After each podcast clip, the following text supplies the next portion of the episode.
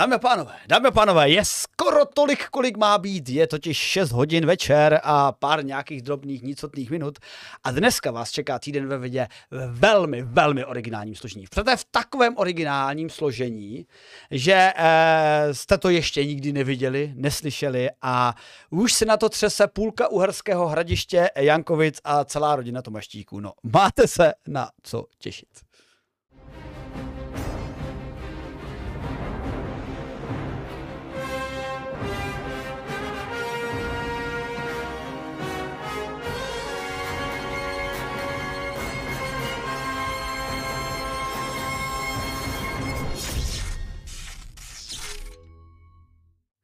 Protože dnešním hostem, dámy a pánové, dnešním hostem je doktorka Zuzana Tomáštíková, jejíž příjmení se vám zajisté zdá poněkud podezřelé.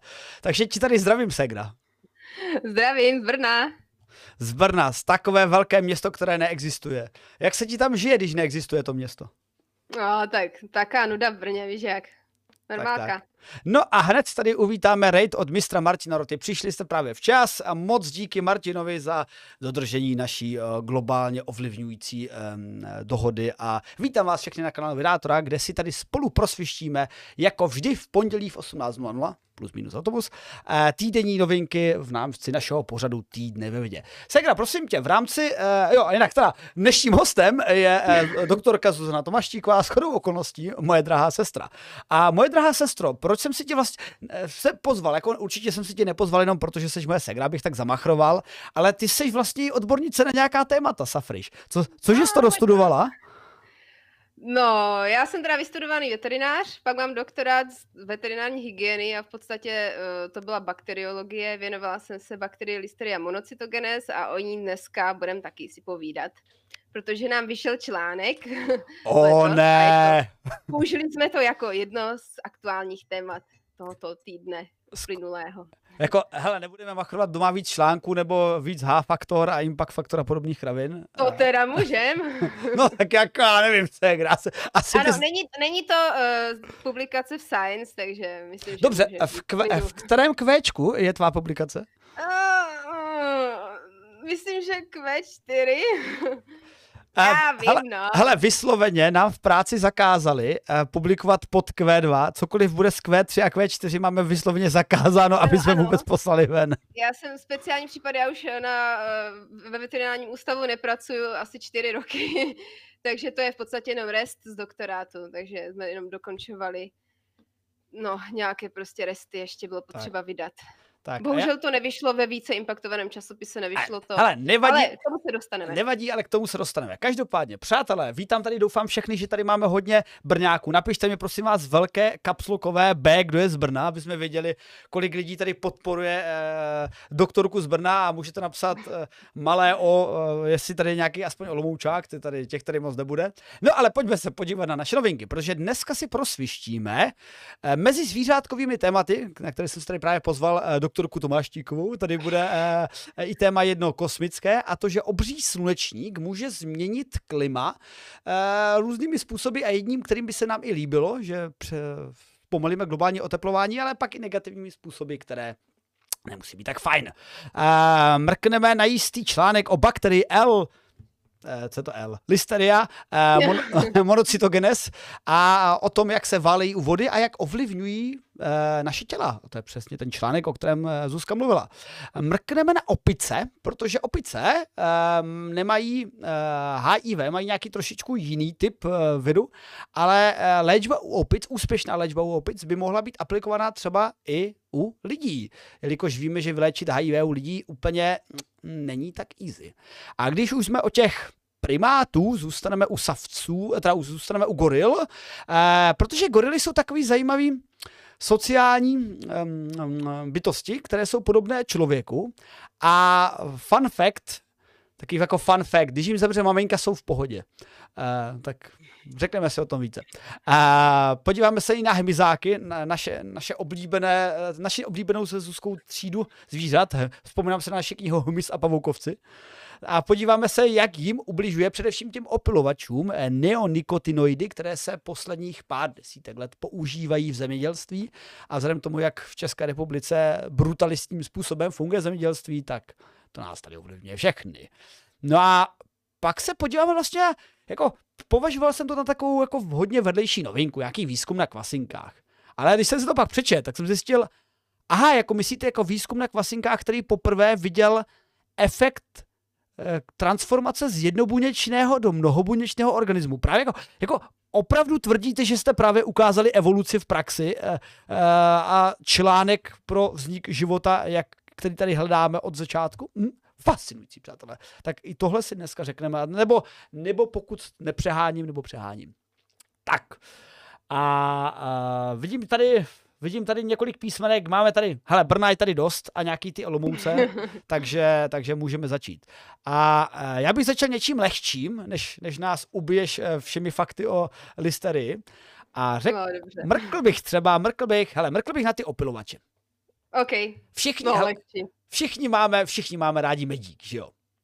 No a, a ber, beru, beru v, takové té popkulturní hla, křičení zumírají nám včely, lidstvo vymře. A já myslím, že to bylo snad údajně i citát od Alberta Einsteina, že když vymřou včely hned za pár let je tu lidstvo, tak, tak to úplně není.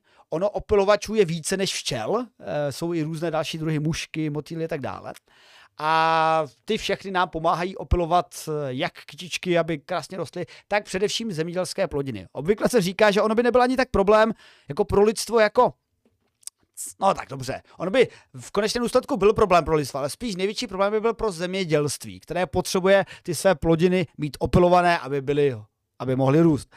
No ale, aby mohly plodit. No ale eh, s tímhle by se, eh, právě s tím se teď potýkají a možná si to zavinili sami protože, jelikož používají insektici, insekticidy, které obsahují neonikotinoidy, tak pravděpodobně to má velmi neblahý efekt na hmyzí populaci opilovačů. Jak to vidíš, Segra? No, já bych teda přiblížila aspoň, co jsou to ty neonikotinoidy. Já to ještě pamatuju vlastně z veteriny, jsme se o nich učili v rámci toxikologie. Uh, patří vlastně mezi insekticidy, a jejich specifickou vlastností je, že působí vysloveně jenom na hmyz, protože uh, se nebo reagují přes takzvané acetyl, acetylcholinové nikotinové receptory. To si můžete vygooglit, když, když nebudete vědět, co to je. Uh, a tím uh, vlastně působí na hmyz, protože hmyz má těchto receptorů hodně. My jako savci jich máme málo, takže na nás eh, tyhle ty látky nefungují. No a specifika těch látek je, že oni fungují, tím, že fungují jenom na hmyz, tak eh, ne, nelikvidují necílové organismy, což znamená jakokoliv jiné savce a podobně. A proto eh, se jako insekticidy hodí naprosto výborně. Jo? Nezabíjejí hlodavce, nezabíjejí ptáky, pohodička, když se zavedli samozřejmě do zemědělství, tak velký boom, všichni nadšení, ale postupně začalo docházet k takovým věcem, jakože Zmenšovaly se kolonie včel, uh, začaly být problémy s reprodukcí, postupně jakoby uh, mizely vče, nebo likvidovaly se včelstva, slábly včelstva, umírali, nevědělo se proč a pátralo se, zjistilo se, že to by mohly jednou z těch příčin být právě ty neonikotinoidy společně s dalšími insekticidy. No a začalo, uh, začali do toho mluvit uh, různí ochranáři, ekologové a podobně a na nátlak těchto organizací uh, došlo k zákazu. V roce 2013 Evropská unie vyhlásila nějaký prozatímní zákaz uh, námoření uh, určitých uh, třeba kukuřice, takových těch nejzna, nejčastějších plodin. A 2018 je absolutní zákaz těchto látek. A samozřejmě probíhá celosvětový výzkum, eh, jak tyto látky fungují na, eh, na ten hmyz a podobně. Eh, jinak bych přiblížila to, že mechanismus účinkuje přes ty receptory, vlastně funguje na nervový systém toho hmyzu, takže buď ho různě ochromí, nebo mu zhoršuje jeho schopnost orientace. Třeba včely měli problém se vracet do úlu, nebo neuměli tancovat, takový ten včelí taneček, když no mají taky způsob komunikace, takže v tom selhávali a, a podobně, jo. takže působí jakoby přes eh, nervovou soustavu, podobně jako by nikotin působí eh, na nervovou soustavu člověka. Já jsem si právě říkal, jako, že když jsou tyto neonikotinoidy, jestli jsou prostě ty uh, hmyzáci zhulení a pak, kvůli, ano. a pak kvůli té zhulenosti nejsou schopní efektivně bakat, jako mnoho našich kamarádů, co holduje marihuana. No, ale pozor, proběhly různé studie, teda primární studie proběhly na včelách, protože včela je takový, uh, dalo by se říct, uh, organismus, o kterém víme strašně moc, známe i etologii, známe, uh, jak, se, jak se chovají, co žerou, umí, umíme je uměle pěstovat. Jsou to takové v podstatě Uh, nebo signalizují nám uh, nějakou tu toxicitu v prostředí, protože sbírají ten pil různě po kytičkách a ta toxicita se u nich tak jako zhr- zhromažďuje u těch jednotlivých jedinců. Indikátory znečištění prostředí by se dalo říct. No a právě nejvíce zkoumají ty včely a, a ten vliv těch neonikotinoidů na ně.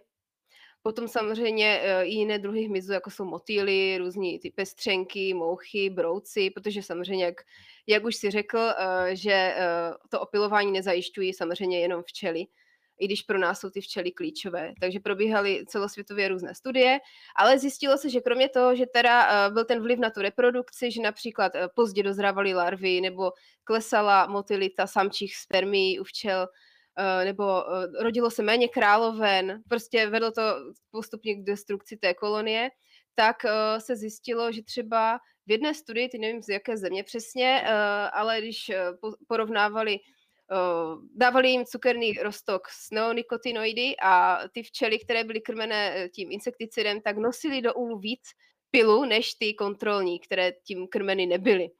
Takže třeba to mělo tak jako pozitivní efekt, jo. Takže nakonec tak... zhulené včeličky, nějaký konkrétně zhulený včeličky prostě byly lepší pracovníci než nezhulené. V podstatě, eh, jako dá se říct, anebo zjistilo se zajímavá věc, že čmeláci a včely se eh, roztokům s těmi insekticidy nevyhýbají, dokonce je vyhledávali, že jim to asi jako víc chutnalo, ale naopak jiné druhy hmyzu, jako brouci a motýly, tak se jim vyhýbali, že nechtěli přijímat ty cukerné roztoky tak neví se proč, jestli to těm včelám nějak jakoby víc chutnalo. Takže abych spíš jenom uh, zhrnula, uh, co z toho vlastně vyplývá, z těch mm-hmm. spousty studií po celém světě, že neonikotinoidy nejsou jako primárně, nezdá se, že by to bylo opravdu vysloveně špatná věc, uh, že ten jejich vliv není až tak zlý, jak se třeba předpokládalo, ale je takový sporný, by se dalo v podstatě říct. Uh, že ta toxicita těch neonikotinoidů je takzvaně nejednoznačná. No jasně, no, počká, ty není... teď mluvíš o, o těch eh, třeba konkrétně, že včeličky jsou v pohodě, eh, nebo ne v pohodě, ale že v hmm. některých hmm. případech včelých kolonií došlo dokonce k věč, většímu množství eh, nosení nektvaru, lektvaru, nektaru, kurňa, sakra. Pilu. Pilu. pilu teda. No ale je tam právě i nějaký vliv třeba na jako výraznější na motýly, protože já jsem třeba pochopil, že ty další opilovači, pro ně by to mohl být problém. No, motýl, takhle. Motýl uh, ve fázi housenky je v podstatě škůdce a ve fázi motýla je chráněný. Takže vy, to je paradox. Nechcem, ano, my nechceme housenky, ale motýl jako dospělce nám nevadí, no.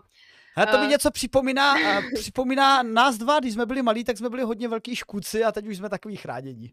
No, v podstatě lidé Badumc. jsou paraziti taky samozřejmě, že jo. Když jsou v břiše, tak jsou endoparaziti, když se narodí, tak jsou ektoparaziti. Jsem Takže... rád, že dáváš oslý můstek na další, další novinku o gorilách. Pokračuj.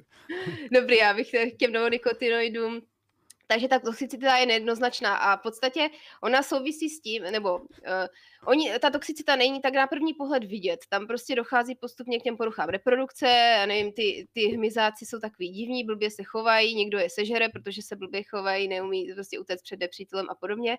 A tak postupně plíživě uh, to na ně jakoby funguje. A tak za několik generací dojde třeba k vyhnutí toho úlu, a, a podobně. Jo. Takže není tam ta toxicita vidět takhle na první pohled, tak jako dřív se používaly insekticidy, jako jsou organofosfáty a, uh, a nevím, DDT, určitě znají diváci, tak tam to prostě uh, zasáhlo všechny.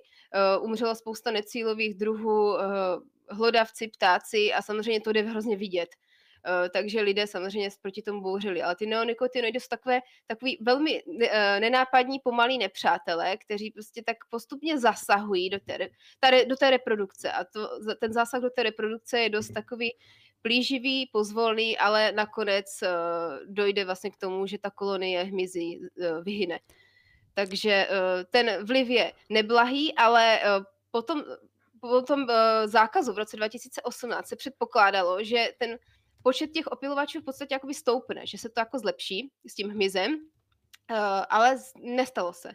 Že pořád je tam nějaký problém, že nám mizí hmyz, mizí nám ti opilovači, takže tam se podílí i řada dalších faktorů. Uh, nemoci, uh, průmysl v podstatě, ta urbanizace, zásah člověka do krajiny, tam se určitě těch důvodů najde mnohem více, takže to je jenom jako jeden z mnoha důvodů ty insekticidy, které na ty včely působí. Ale a když se třeba, když to trošku rozšíříme v rámci našich oblíbených hmyzů a pavoukovců, eh, často se říká, je to takový urban myth, eh, že Víte, hmyz poslední dobou absolutně mizí z eh, našich měst a okolí a všude možně, protože, protože mnoho důvodů. A vždycky se to zdůvodňuje tím, že když se před 20 lety jelo autem, tak se ti na sklo no. přileplo obrovské množství much a komarů a všeho. A dneska je to výrazně méně. Je to spíš taková jako takový jako prázdný povzdech a hláška, nebo je to pravda, že obecně hmyzu ubývá výraz? Protože jako mám spíš pocit, že přirozeně ubývá tak třeba v městech, které nemají řeky. Obecně teda vše, skoro každá řeka... No jasně, tak záleží na tom prostředí, no, jasně. jo? Když máš Ale... louky a, a tak, no. No jasně, ale chci dokončit, že uh, ty města se řekněme snaží, nebo už z hlediska ty urbanizace v okolí měst nejsou takové ty stojaté vody, kde by uh, především hmyzáci a komáři žili, takže to bych viděl jako důvod, ale jako jak obecně jako další nějaký důvody, že třeba to prostředí, změny teplot, které vytlačují do jiných oblastí pásů a tak dále, jako je, je znám výrazný úbytek hmyzu celkově, nebo ne? To je dobrá otázka. To spíš uh, bych řekla, že uh, možná se týká konkrétních druhů, spíš než jakoby celkově, protože hmyzy to jsou, že jo, tisíce, tisíce různých druhů. Určitě uh, mají ty změny vliv na to, že některé druhy třeba se víc, uh, víc uh, adaptují a množí se úspěšně, komáři, uh, mouchy a jiné druhy hmyzu v podstatě třeba postupně zanikají. Tam fakt záleží na tom, v jakém prostředí ten konkrétní hmyz žije, co všechno potřebuje k životu a jak jim do toho zasahuje ten člověk. Já nevím, konkrétní třeba druhy brouků potřebují nějaký speciální druh dřeva, Eh, speciální stromy eh, pro svůj vývoj a když to nemají, tak samozřejmě vymizí. Ale eh, nevím, jako nedokážu posoudit, jestli opravdu celkově mizí hmyz, nebo je to spíš takový jakoby pocit, že dřív býval hmyz hmyzovatější, tráva zelenější. Hele, predátor nám... že to bude až taková pravda. Ale predátor, jako nám, v č... predátor nám v chatu říká, že když jezdí na kole, tak stále mu do obličeje lítá velké množství hmyzu, tak, no, tak, tak asi špatně nebude. Ale, tak ale to je dobrý. měli bychom udělat podle mě jaký experiment, že eh, eh, najít nějaké přestárlé cyklisty, které prostě byli eh, zvyklí jezdit krajinou eh, eh, tou svojí rychlostí s otevřenými ústy a teď ty cyklisty poprosit, aby podali hlášení, eh, jaký mají pocity z na, nalítávání hmyzu na ksicht. Jo, no. no, veselý cyklista, no uvidíme. Uděláme nějaký experiment a necháme to vyhodnotit statisticky. tak, tak. Uh, hele, než skočíme uh, do dalších zvířecích věcí, já si, já si dovolím jednu kosmickou věc. Je rychlovka, tady, tady, není, tady není o to čem mluvit, ale přátelé, Globální oteplování. No ono to vlastně nakonec ve společ, spojitost se zvířatkama má taky, protože globální oteplování, jak se říká, může změnit život na naší planetě, ale obecně uh, život na naší planetě se nějak přizpůsobí, horší to bude s lidstvem na naší planetě. Obecně se můžeme uh, shodnout, že uh, slovo globální oteplování je také přežité, protože se používá globální změna klimatu, jelikož někde může být i chladněji. Akorát eh, jak se mění, jak se mění vzdušné proudy, hrozí změna golfského proudu, tak nakonec možná globální oteplování se projeví tím, že Evropa bude jako klepat zuby. Takže eh, eh, víme, co je pravděpodobnou příčinou globálního oteplování. Samozřejmě byste řekli, že se na tom ještě svět nějak hádá, ale drtivý vědecký koncenzus je na tom, že eh, je tam především vliv eh, zvýšeného množství skleníkových plynů v atmosféře. A když se podíváme i dál do naší sluneční soustavy, ono by to nemuselo dopadnout úplně dobře. Jako, jako nechci úplně strašit Venuší, ale takový jako skleníkový efekt na Venuši, ten je jako hodně pořádný. A naopak třeba zase skleníkový efekt žádný nemá pořádně Mars, protože ho nemá moc s čím jít, takže tam je zase velká zima. Takže my, Země je takový jako pěkná ukázka, kde ta atmosféra dělá, co má, má tu správnou úroveň. Ale když se fakt díváme na jaké grafy se díváme, tak od dob průmyslové revoluce a vypouštění eh, skleníkových plynů do atmosféry jedná se teda především o eh, eh, oxid uhličitý a metan. Metan eh, je sice víc silnější ve schopnostech skleníkových plynů, ale zase se velmi rychle rozpadá, není tak dlouhodobý oproti oxidu uhličitému, který je tady velmi dlouhodobý. No, co s tím, přátelé? Změna klimatu probíhá, teď už můžeme posteskávat ne jako cyklisti a říci, no jo, oni ty zimy už nejsou, co bývaly u nás. Jo, kde jsou ty zamrzávané rybníky, kde jsem hrával hokej, když jsem měl malé škvrně? Už, už nejsou, už musím na stadiony. A tak nějak se dostává třeba naše Česká republika do, spíše do těch subtropických pásem. Samozřejmě některé jiné pásma, třeba si si bude užívat možná příjemnějších teplot, ale no. tak to nějak je. Nicméně, co s tím dělat?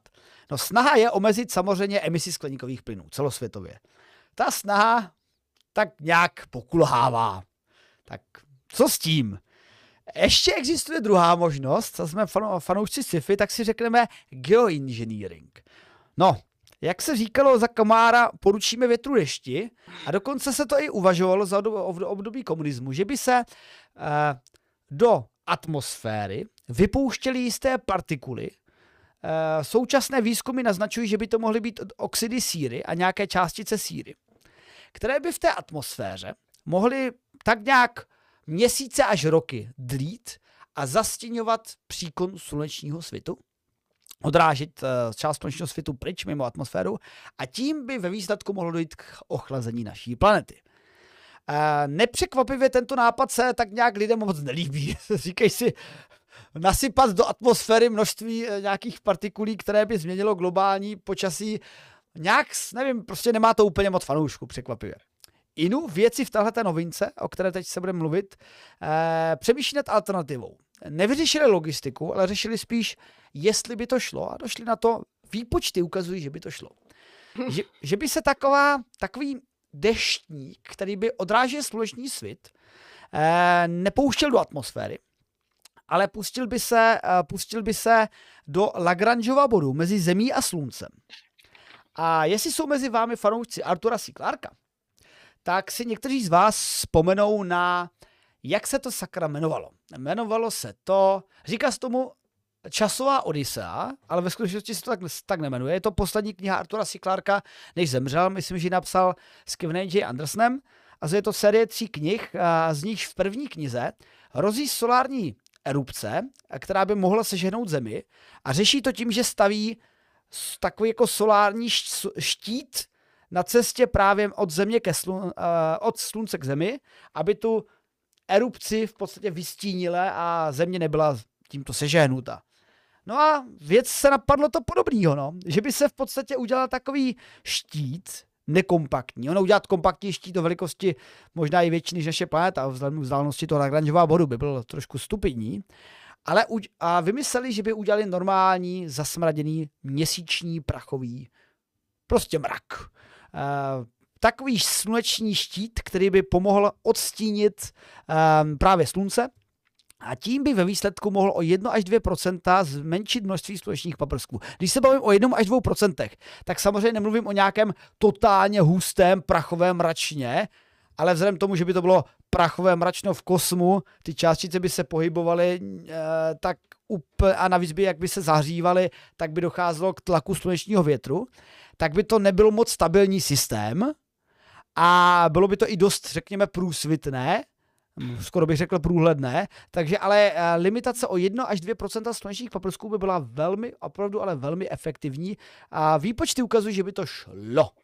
A, a jak to udělat? Eh, původní idea byla prostě ta, ta, tam nějaký částice, ale nakonec se ukázalo, že stačilo být, být na měsíci něco o velikosti středně velkých hutních e, center, které by vypouštěly mračna prachu a ty mračna prachu by byly dopravovány, nebo prostě mračna toho prachu, nebo ten písek by byl v podstatě sbírán z měsíčního povrchu a dopravován do toho Lagrangeova bodu. Potažmo i, i blíž. A zajímavý právě na tom je, tu, tu negativitu. Jak jsem řekl, že no ten sluneční tlak to odfoukne a ono to moc dlouho nevydrží. No a to je super. Kdyby se ukázalo, jak Ladě v tom článku píše, kdyby se ukázalo po dvou dnech, že, slun, že měsíční prachový štít dělá z lidí zombíky, tak by to stejně vydrželo pouze pár dní a, a nakonec by se celý plán s geoengineeringem mohl prostě zrušit. Což by třeba v případě ovlivnění atmosféry na Zemi takový jako tak zabavný nebylo. Ale a, a tímto se dostávám zase k tvé specializaci. E, my se tady bavíme o e, omezení slunečního svitu, které by pak mohlo zmenší ten skleníkový efekt, tedy zahřívání na naší planetě, nebo řekněme eh, změnu klimatu. Ale sakra, neovlivnilo by to i jinak prostě brutálním způsobem tak trošku biomasu? No, to je taková otázka, no. No je otázka, jestli 1 až 2 procenta je, je málo nebo moc. Nevím, jestli se to vůbec dá tak nějak jako odhadnout, ale když si vezmeme, že ten život na Zemi je fakt na tom slunci opravdu závislý a ty živočichové jsou evolučně v podstatě na tom nějak vybavení, že, jo, že potřebují určité množství slunečního světla a celkově nemyslím si, že by to byl dobrý zásah, stejně mi přijde, že to samozřejmě není absolutně reálné, takže já vím, že teda je to studie publikovaná v velkém časopise, ale je to pořád jenom teoretická možnost a myslím si, že i tam by to mělo zůstat. Ono jako ty 2% si řeknete, že to nic neznamená, ale myslím si, že ty eh, celkové důsledky bychom poznali až potom. Myslím si, že nikdo nejsme schopni úplně do 100% odhadnout, uh, jaký by to mělo efekt na ty živočichy, na rostliny, jestli by nezačaly mizet uh, porosty, jaký by to mělo efekt na, rovní, na rovníku, na polech, těžko říct, no. Radši bych se do toho ale asi nepouštěla. no počkej, počkej, no dobře. Nebo vyzkoušet. Dobře. A zase ten efekt by byl samozřejmě uh, po nějaké době. Já bych řekla, že to zastínění by muselo trvat týdny, aby se to opravdu nějak reálně projevilo. Určitě ne za den, za dva. Možná Hele, měsíc. Uh, uh, chápu tvoj, tvůj koncern, že by se do toho nepouštěla, protože, ale teď se zamysli, co ale sakra budeme jinýho dělat, protože vysloveně globální Nová změna... planeta. Ale, no, dobře. Hele, tady máš, dobře, tady, uh, ty seš teď uh, prezidentka této planety a ještě ano. vyšší než prezidentka Spojených států. Jsi prostě prezidentka planety. Generál máš, Hammond. Máš, ale máš rozpočet naší planety, jo. Takže rozpočet Spojených států, rozpočet Evropské unie a tak dále. Víš, samozřejmě sleduješ, co se děje, že jo? E, tak víš, je, že lítá SpaceX, víš, že máme NASA, ale jako úplně zase neobsazujeme ten Jupiter, že jo? Nemáme tam tu, tu základnu e, vedle, e, vedle toho monolitu a podobně. A furt tak nějak jako jsme při, přibití k té naší hroudě. Ale globální změna klimatu je fakt. Něco se udělat musí. A uh, tady si pomůžu e, dotazem v chatu od Stanislava Bandura, který zmiňuje, že Joe Scott měl hrubou, kalkul- hrubou kalkulaci a to stínítko mu vyšlo několikrát dražší než opatření v průmyslu tady na Zemi. Čímž mm-hmm. myslím to, že by skutečně průmysl na zemi přestal sakra vypouštět si skleníkové plyny a potažmo by se asi vedle průmyslu dalo i mluvit o velké zaoceánské dopravě, která je masivním eh, dodavatelem oxidu uhličitého, plus samozřejmě automobila. A tak i zemědělství třeba je obrovským no. producentem metanu, takže... Takže ano, hmm. opatření na naší zemi by eh, měla, mohla být logická, nebo by, by byla logická a levnější. Ale, milý prezidente světa, eh, vidíš eh, tady pod náma všechny ty státy, které odmítají jako přijmout veškerá opatření, tak prostě musíme myslet nad plánem B, když prostě když ne úplně každý to bude poslouchat. Protože uh, jsou takové ty povzdechy nad tématem, no jo, my tady recyklujeme, my tady elektrifikujeme a Indie tam vyhazuje popelnice no. do gangy, no, tak prostě... Mm, mm, mm. To a... je ale prostě tak bude vždycky. Já no, si ne... myslím, že naši planetu už nic moc nezachrání. No, no, no počkej, jsem... a ty to sama potvrzuješ. Ty to sama říkáš, že na naší planetě to tady nezachrání, no, to lidstvo se nezmění, no tak prostě musíme udělat nějakou jinou variantu. Já si myslím, že si s náma planeta Země nějak poradí časem. Myslím, že to je v, v rámci jejího dlouhodobého plánu nás nechat rozvinout do takové fáze, že dojde k eh, entropii, nebo... Tak ty jsi nihilistka. Sami se, sama si zlikvidujeme. Ne, dobře. Uh, určitě, pokud by to bylo možné, tak uh, by to stálo za vyzkoušení a nemyslím si, že by to ovlivnilo život uh, během několika týdnů nějak zásadně, ale samozřejmě pokud by to bylo trvalé, tak až třeba po letech by se poznalo, co to přesně, přesně mělo za efekt. Třeba by to nakonec vedlo k tomu, že by se vyvinuly nové formy živočichů, těžko říct, no. Ale já nechci nové formy, já chci tu naši formu do prdele. tak to máš blbé, no. Ale já osobně teda, co pozoruji, jak se vlastně lidstvo vyvinulo během posledních, já nevím, 100-200 let, tak mě to docela děsí, co teda bude za dalších pár set let. A přijde mi, že není šance, aby jsme to prostě nějak jako udrželi, no. Tak buď pláchnem počkej, počkej, to je, he, to je zajímavá úvaha, zůstaňme u ní. Eh, ty se díváš na, pod, ty asi mluvíš o exponenciálním vývoji techniky za posledních no sto let. to Tedy, samozřejmě, že ano, no, No, vlastně protože za jako když se, let. ano, když se díváme na ten středověk, tak a pak se dostane k novověku Tam 19. se nic nedělo dlouho, že? no, Tam a prostě... teď najednou ten, a jako, a ty, ty se to, bojíš, mě to fascinuje, já jsem z toho nadšenej. No já nevím, no, jako všichni známe ty různé post-apo filmy, teď si tak vybavuju ten Atlas filmy. mraku. nevím, mě to docela děsí, no, co bude třeba za sto let, jestli budeme ještě někde úplně, těžko říct, no. Jestli Přátelé, anketa, a poprosím mody o anketu, děsí vás eh, vývoj lidstva eh, a rozhodne, podíváme se, jak nihilistické nebo naivně optimistické je publikum. Já teda minimálně v tomhle streamu je to jedna jedna a mě to neděsí, já jsem nadšen a dokonce jsem vsteklej, protože už bych teď chtěl lítat na orbitu a být, eh, strávit nějakou dovolenou na orbitě a ale eh, bohužel eh, jsme mm, příliš pomalí. Já bych to ještě zrychlil, ten vývoj. No, nevím, trošku mě to děsí, ne, No. ale myslím si, že je to v rámci nějakého dlouhodobého plánu, naše planeta se s, nima nějak, s náma nějak poradí. A musíme myslet na to, že planeta tady bude pořád, jenom lidstvo tady třeba No. nebude. Ale dobře, ale pro, proto bych právě dal uh, palec nahoru tomuhle tomu nápadu, při kterém uh, možnost vystavět sluneční štít z měsíčního prachu, který by byl samozřejmě těžen a posílán do Lagrangeova bodu mezi sluncem a zemí uh, z měsíce, tak by byl uh, relativně řídký a omezil by sluneční svět na 1 až 2% a díky tomu by uh, mohl být pozitivní efekt na tu změnu klimatu, mohl by se ta změna klimatu zastavit, potažmo zvrátit, ale ve výsledku díky téhle té variantě by také ten eh, štít nebyl stabilní a velmi brzy eh, musel by být aktivně doplňovaný, protože by byl jinak Mhm. velmi brzy vymizel a tudíž kdyby tento plán nevyšel, neukázal se být environmentálně vhodným, no tak by prostě byl tímto zrušen. Uh, což se mi jeví jako mnohem um, lepší plán než jakékoliv další jiné plány, Ano, ale myslím máme. si, že primárně by se mělo začít asi na Zemi a potom, až by selhaly veškeré možnosti, tak přikročit k těmto astronomickým věcem. Astronomicky drahým hlavně. Tak, tak. No a, a když se teda bavíme o životu na naší zemi, tak pojďme se třeba podívat na, víš co, pojďme do tvých oblíbených A, listerí. Tvůj článek, tak eh, já jenom k listerím řeknu to, že, je ta, že mají takový pěkný obrázek, vypadá jako uh, hovínko s chapadilkama a, a obecně uh, asi mi řekneš i ty, Eh, Je to věc, která nás tak nějak ovlivňuje denodenně? Je to poblíž kolem nás, nebo je to vzácný, vzácná bakterie, které, která nás by nás neměla vůbec zajímat? no, tak samozřejmě zajímat by nás měla, protože jsem se, se jí věnovala celý doktorát. Těžce. No, je to li- listerie v podstatě hrozně zajímavý, eh, zajímavá patogenní bakterie, protože ona je v podstatě všude kolem nás. Jako ne úplně všude, ale běžně ji právě nacházíme různě v prostředí, eh, v přírodním prostředí, různě v bahně, v rost, na rostlinách, eh, v podstatě kdekoliv, eh, kde je dostatek vody, organických materiálů a tak, ale zároveň ta bakterie je schopná vyvolat onemocnění u člověka nebo, u, eh, nebo i u zvířat a způsobuje poměrně závažné eh, onemocnění, takzvanou listeriózu.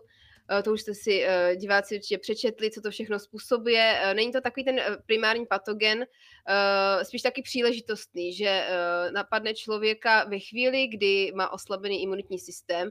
A naprosto typická je listerioza pro těhotné ženy. Určitě každá těhotná žena někdy v životě slyšela, že eh, nemá, eh, nebo v průběhu těhotenství, že nemá jíst plísňové síry a Uh, jinak, i kdyby celý život neslyšel o listerii ani zmínku, tak v těhotenství se člověk dozví, že nemá jíst tyhle ty věci nebo různé takové ty dobroty, jako jsou různé eh, vlašské je saláty a Ale šunky. zajímavé, že jsem Terezu napájel celou dobu takovým dobrotem. Ježiš, no ani neříkej. no, takhle. Uh, já jsem samozřejmě dělala na tom nějaký výzkum, takže vím, že nejvíc těch listerií bylo v masných výrobcích, to vám tady klidně eh, tajně prozradím. A, ale ano, i v těch plesnivých sírech. eh, Takže eh, prostě těhotné ženy jsou, myslím, 20krát dokonce citlivější na listeriózu než běžná populace. Jinak daleko častěji než těhotné jsem se setkávala s pacienty staršího věku, takže důchodci s různými komorbiditami už prostě měli spoustu jiných chorob a měli oslabený imunitní systém, tak na ně potom ta listerióza zautočila. Jinak je to teda nákaza takzvaná uh, alimentární, to znamená, že se člověk nakazí tím, že sní nějakou potravinu, která to listerii obsahuje. A tím se vracím zase zpátky k té bakterii. Takže my tu bakterii máme jednak v potravinách, můžeme ji mít tedy v těch živočiších, i v trávicím systému, i můžeme ji mít ve střevě dokonce, kde nám třeba ani neškodí, eh, v přírodě, v podstatě úplně kdekoliv. A pro bakteriální patogeny je takovýto způsob života velmi netypický, protože třeba, nevím, salmonely se nám uh, dostanou klidně uh, do prostředí, ale nemnoží se tam. Zůstávají tam jenom nějakou dobu a potom hynou. Když to listerie, ty se nám dostane do nějakého přírodního prostředí a je tam dobře, tak se začne krásně množit a absolutně opustí ten parazitický způsob života a uh, je to prostě saprofit takzvaný, že si tam někde hoví někde v bahínku a, a tak, no. Takže e, i předmětem jako mojeho výzkumu bylo, že jsme navzájem porovnávali listerie z různých uh, zdrojů, to znamená třeba z potravin, uh, listerie z těch uh, onemocnění u lidí a listerie z prostředí a navzájem jsme je srovnávali. No a zjistili jsme, zjišťovali jsme, jestli jsou si jako podobné nebo nejsou a, a tak, no. Takže ta naše studie, co se týče těch listerií v prostředí, tak to vzniklo, myslím, na poput toho, že máme zpřátelené, nebo naše oddělení měla zpřátelené, uh, zpřátelenou uh, referenční laboratoř pro listerie v Paříži, kde vznikl velký projekt, takzvaný List Adapt, který vlastně združila všechny země a tam prostě sledují nějaké uh, adaptivní, uh, to je jedno, jako celkem, co oni tam sledují, ale podstatou bylo, že měli sbírat uh, různé laboratoře z různých zemí, listerie z prostředí, plus třeba i z jiných, třeba uh, z čističek odpadních vod a z takových jako různých, prost, různých zdrojů. A my jsme se na tom po, po, taky podíleli a musím teda přiznat, že jsme z těch zemí měli minimálně v jednu dobu největší úspěšnost záchytu listerii, že jsem, nevím proč, měla jsem na to celkem štěstí, na vyhledávání lokalit. nevím, jak to nakonec teda dopadlo, ale my jsme teda nazbírali celkem 25 kmenů a tak jsme, jsem se rozhodla, že teda se píšeme článek. Já jsem teda chtěla primárně sepsat článek, protože mě hrozně to téma bavilo. A tak jsme se teda dohodli s kolegama, že, že to dáme nějak dohromady. A po dlouhých peripetích, teda, když já už na tom ústavu eh, nepracuji asi nějaký čtyři roky, možná víc, nevím. Ale dívám se, dívám se, že je přístupný, takže ho dávám volně k stažení. Odkaz? Ano, ano. Uh, tak teď vlastně letos v Dubnu, uh, v Dubnu vyšel článek na výskyt listerii v prostředí, jinak jsme teda sbírali vzorky z prostředí v České republice a jsou tam i nějaké vzorky ze Slovenska, uh, to je v podstatě díky mně, protože mám přítele Slováka, takže jsme byli na dvou dovolených na Slovensku, kde jsem nazbírala pár vzorků a měla jsem štěstí na záchyt listerii. No a pro v podstatě pro laickou veřejnost eh, takové ty zajímavé informace, co bych z toho vytáhla, jsou ty místa nálezu některé, kde už je tam zmíněno, že eh, dva různé kmeny nebo eh, listerii byly nalezeny na kralickém sněžníku, úplně na takovém tom vrcholu. Jestli tam někdy někdo byl, tak ví, že tam je kurňa kosa, a co jsem potom zjistila, že to je jedno z nejvíc nehostinných míst v České republice. Tam je snad průměrná teplota kolem jednoho stupně Celzia, průměrná roční teplota, je tam fakt strašná kosa, obrovské vychry, prostě naprosto hnusné prostředí a v tom bahínku pod pramenem, kde pramení řeka Morava, říkám to doufám dobře, tak tam jsem našla dva samostatné kmeny Listeria monocytogenes, což prostě mě úplně fascinovalo výška snad, já nevím, kolik to bylo, přes tisíc metrů nad mořem, prostě naprosto nehostinné prostředí. A potom máme ještě jednu vysokohorskou listerii ještě ze Slovenska, eh, kde eh, v nízkých Tatrách jsme zase v jedné studánce eh, nalezli další kmen listerie. Tak to je z těch zajímavých nálezů, jinak většina nebo ty další byly tak různě v nížinách, kolem řek, kolem jezer, kolem, kolem různých rybníčků a vodních ploch jsme nacházeli. Takže to by bylo z těch, uh, z těch zajímavých věcí a potom samozřejmě ten článek obsahuje spoustu dalších různých informací, protože jsme ty jednotlivé listerie uh, dál charakterizovali nebo uh, typizovali takzvaně. Na to používáme takzvané typizační metody. V podstatě určujeme různé poddruhy a porovnáváme je mezi sebou. Hele, a, a, teď, taky... a, teď pro, a teď pro lajka, jo? No. Uh, takže vy jste našli, eh, já to tak nějak schnu, vy jste teda našli uh, různé kolonie listerí, a které se ukázaly překvapivě být nejodolnější právě v všech nejnehostinnějších oblastech. Ano, ano. Tam bych skoro typnul, že, na tom, že tam byl nějaký jakoby evoluční tlak, že pro, prostě vydrželi ty odolnější a ty se pak nadále množili. A dneska to máme ještě v další novince, takže... takže Přesně tak.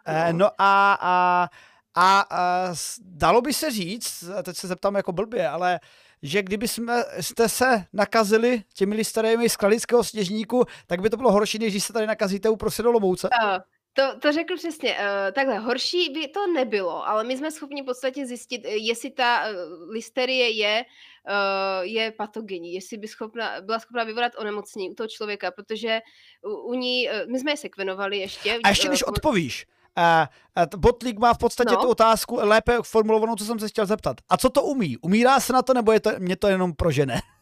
Listerioza, no. Dobrý, tak vrátíme se k listerioze. uh, tam ona umí dost závažné příznaky postižení nervového systému, vlastně záněty uh, mozku. A to nezní jako malá věc?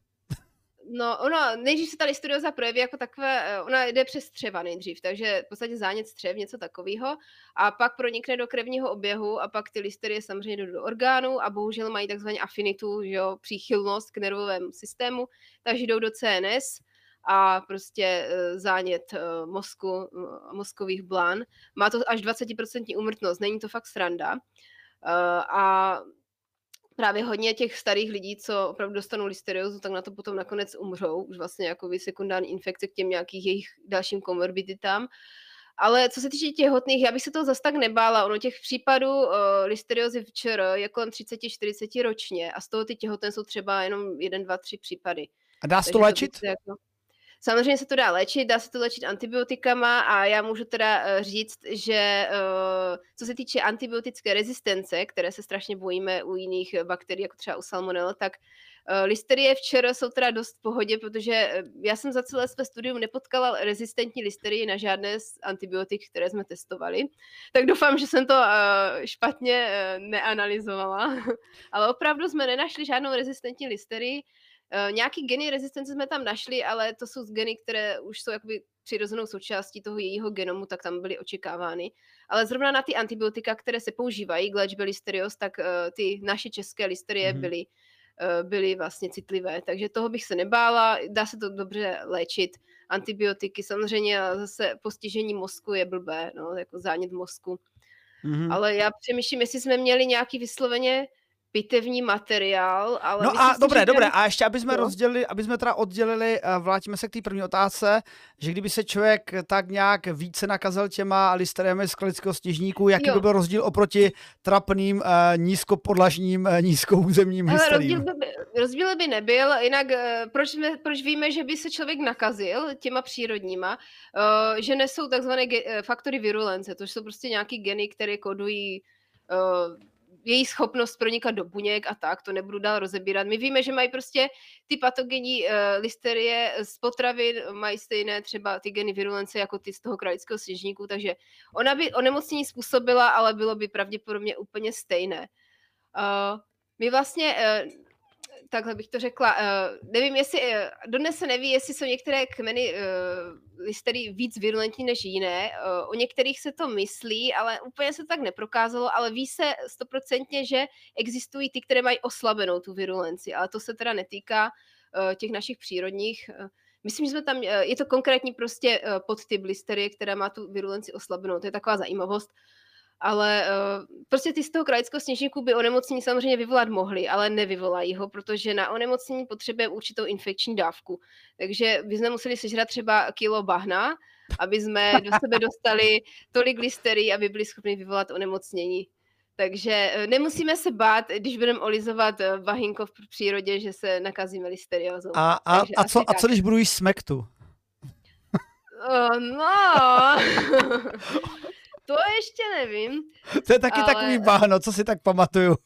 To ano, ano, přesně tak. Nedávno jsem měla taky tu čest, takže ne, ne, ne. Z bahna se nenakazíte. Je to spíš taková zajímavost, že ty listerie jsou v prostředí a oni mají schopnost, jsou takzvaně psychotrofní, že dobře přežívají v prostředí, kde je zima.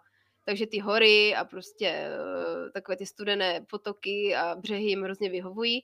A moje osobní teorie je ta, že tam tak jsou to úspěšné, protože eh, ostatní bakterie tam třeba nejsou zas tak to, není jich, to, není jich tam tolik, takže ty listerie se tam můžou dobře projevit.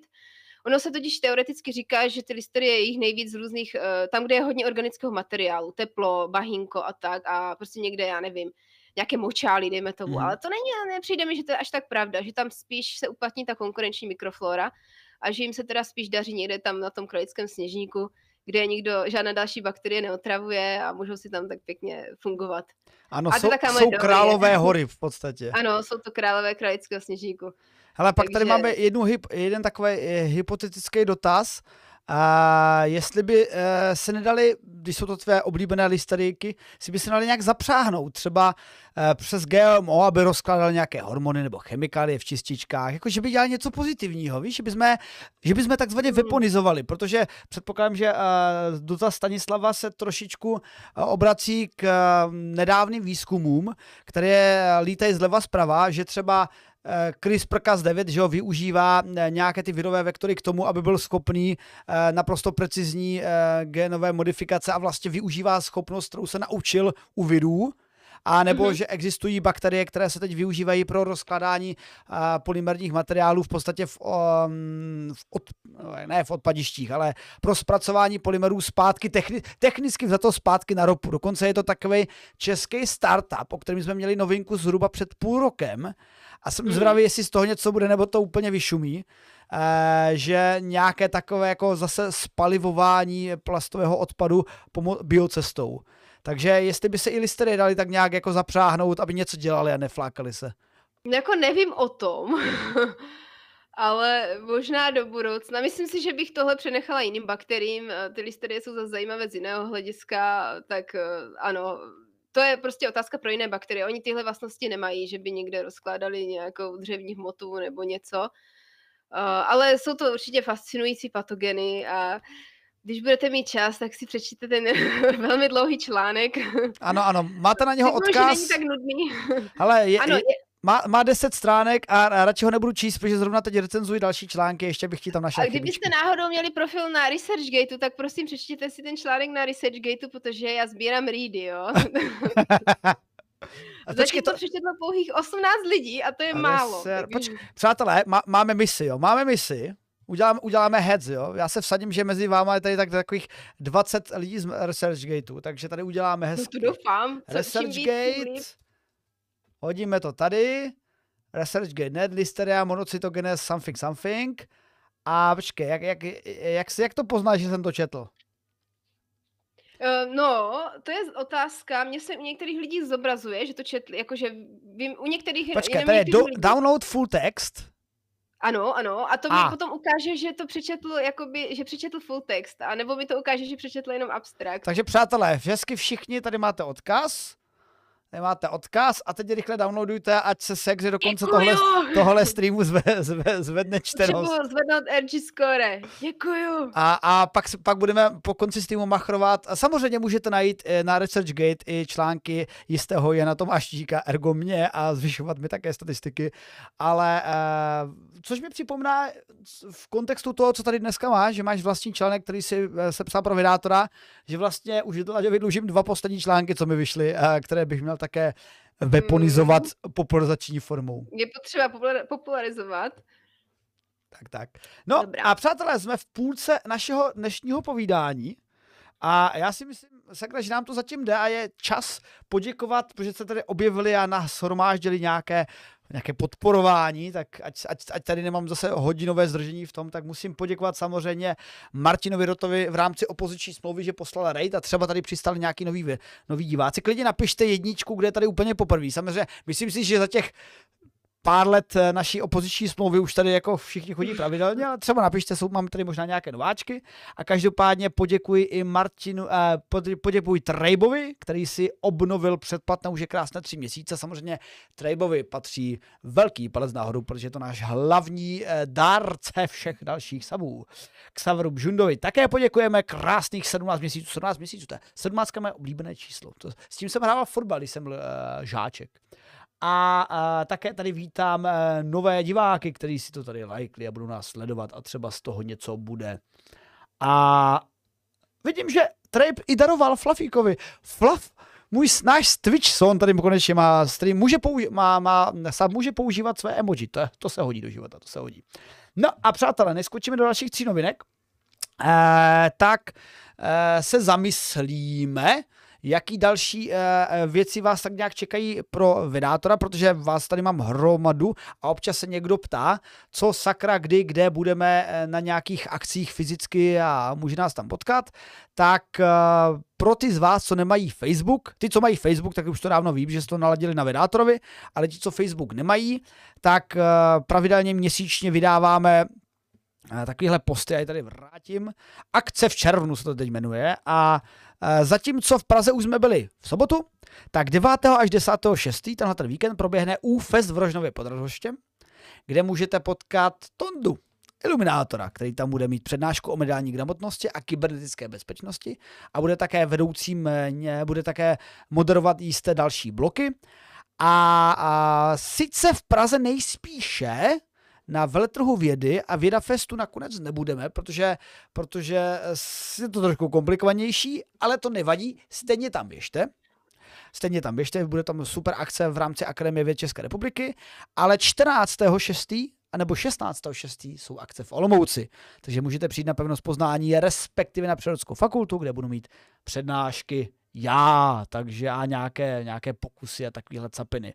Takže mrkněte na to a příští měsíc, to zmíním příští měsíc, ale příští měsíc se, můžete těšit na Festival Fantasy, Cybertown a čistě čerstvě jsem zjistil, že také to bude údajně Colors of Ostrava.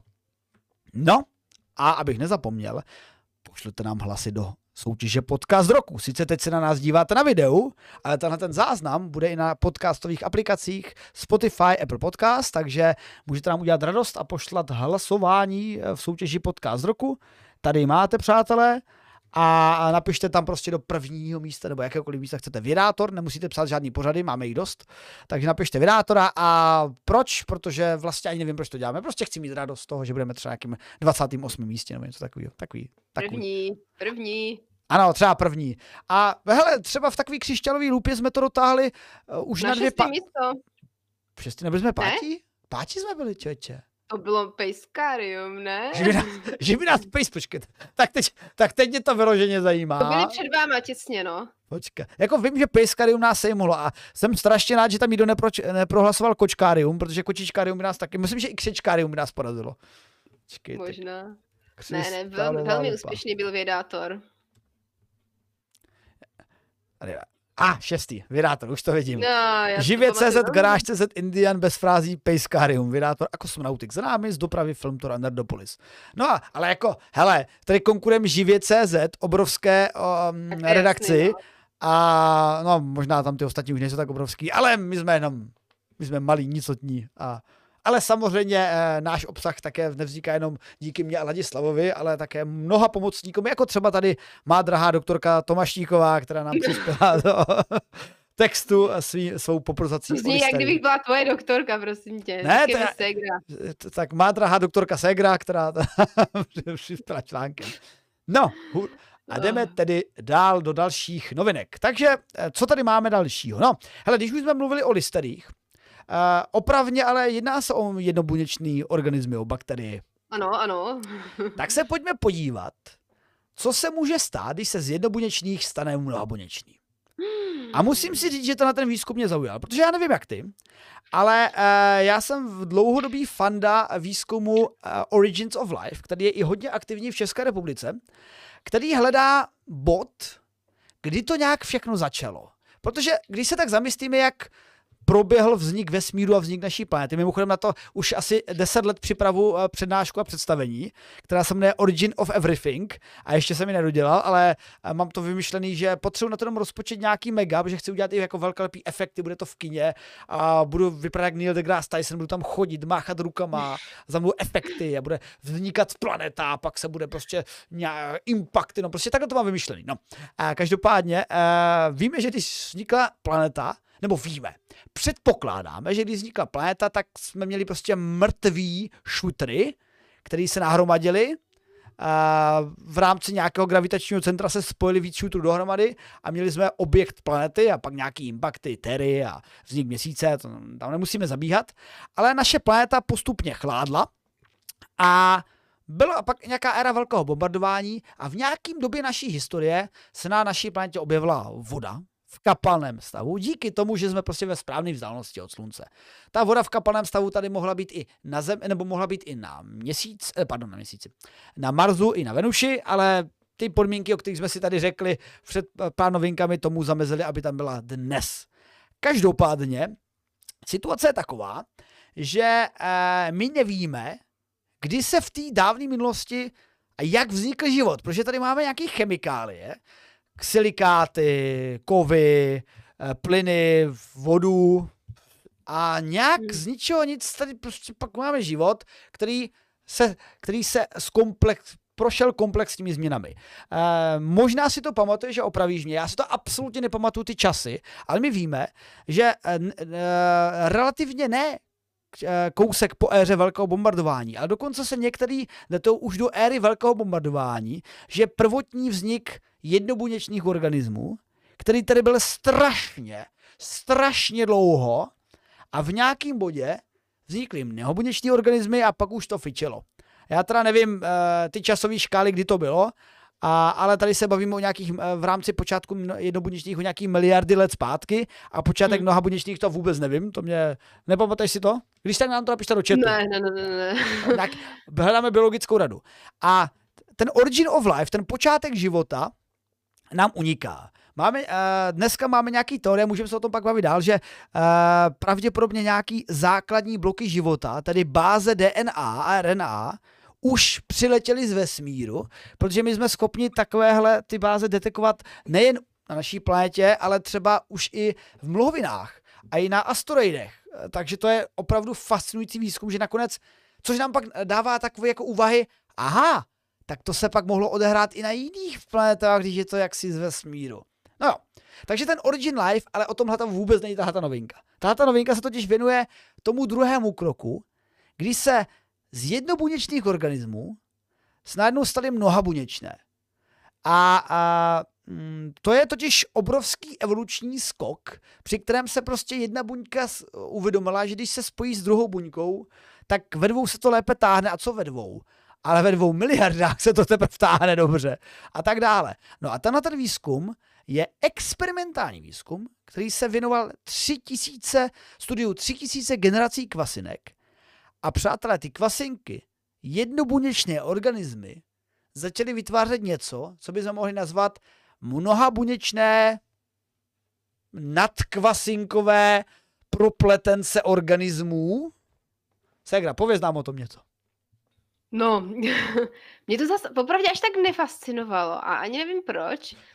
Počkej, ale já, jsem, já jsem fyzik a mě to fascinuje, a ty jako bioložka úplně. No, ano, ale my třeba známe uh, z, to, z našeho oboru, uh, když, pěstu, když se pěstují viry, tak se v takových pla, plastových takzvaných ruláhvích uh, pěstují buněčné kultury, také takzvané ty monolajery, že to vytvoří jakoby jednu, jednu vrstvu.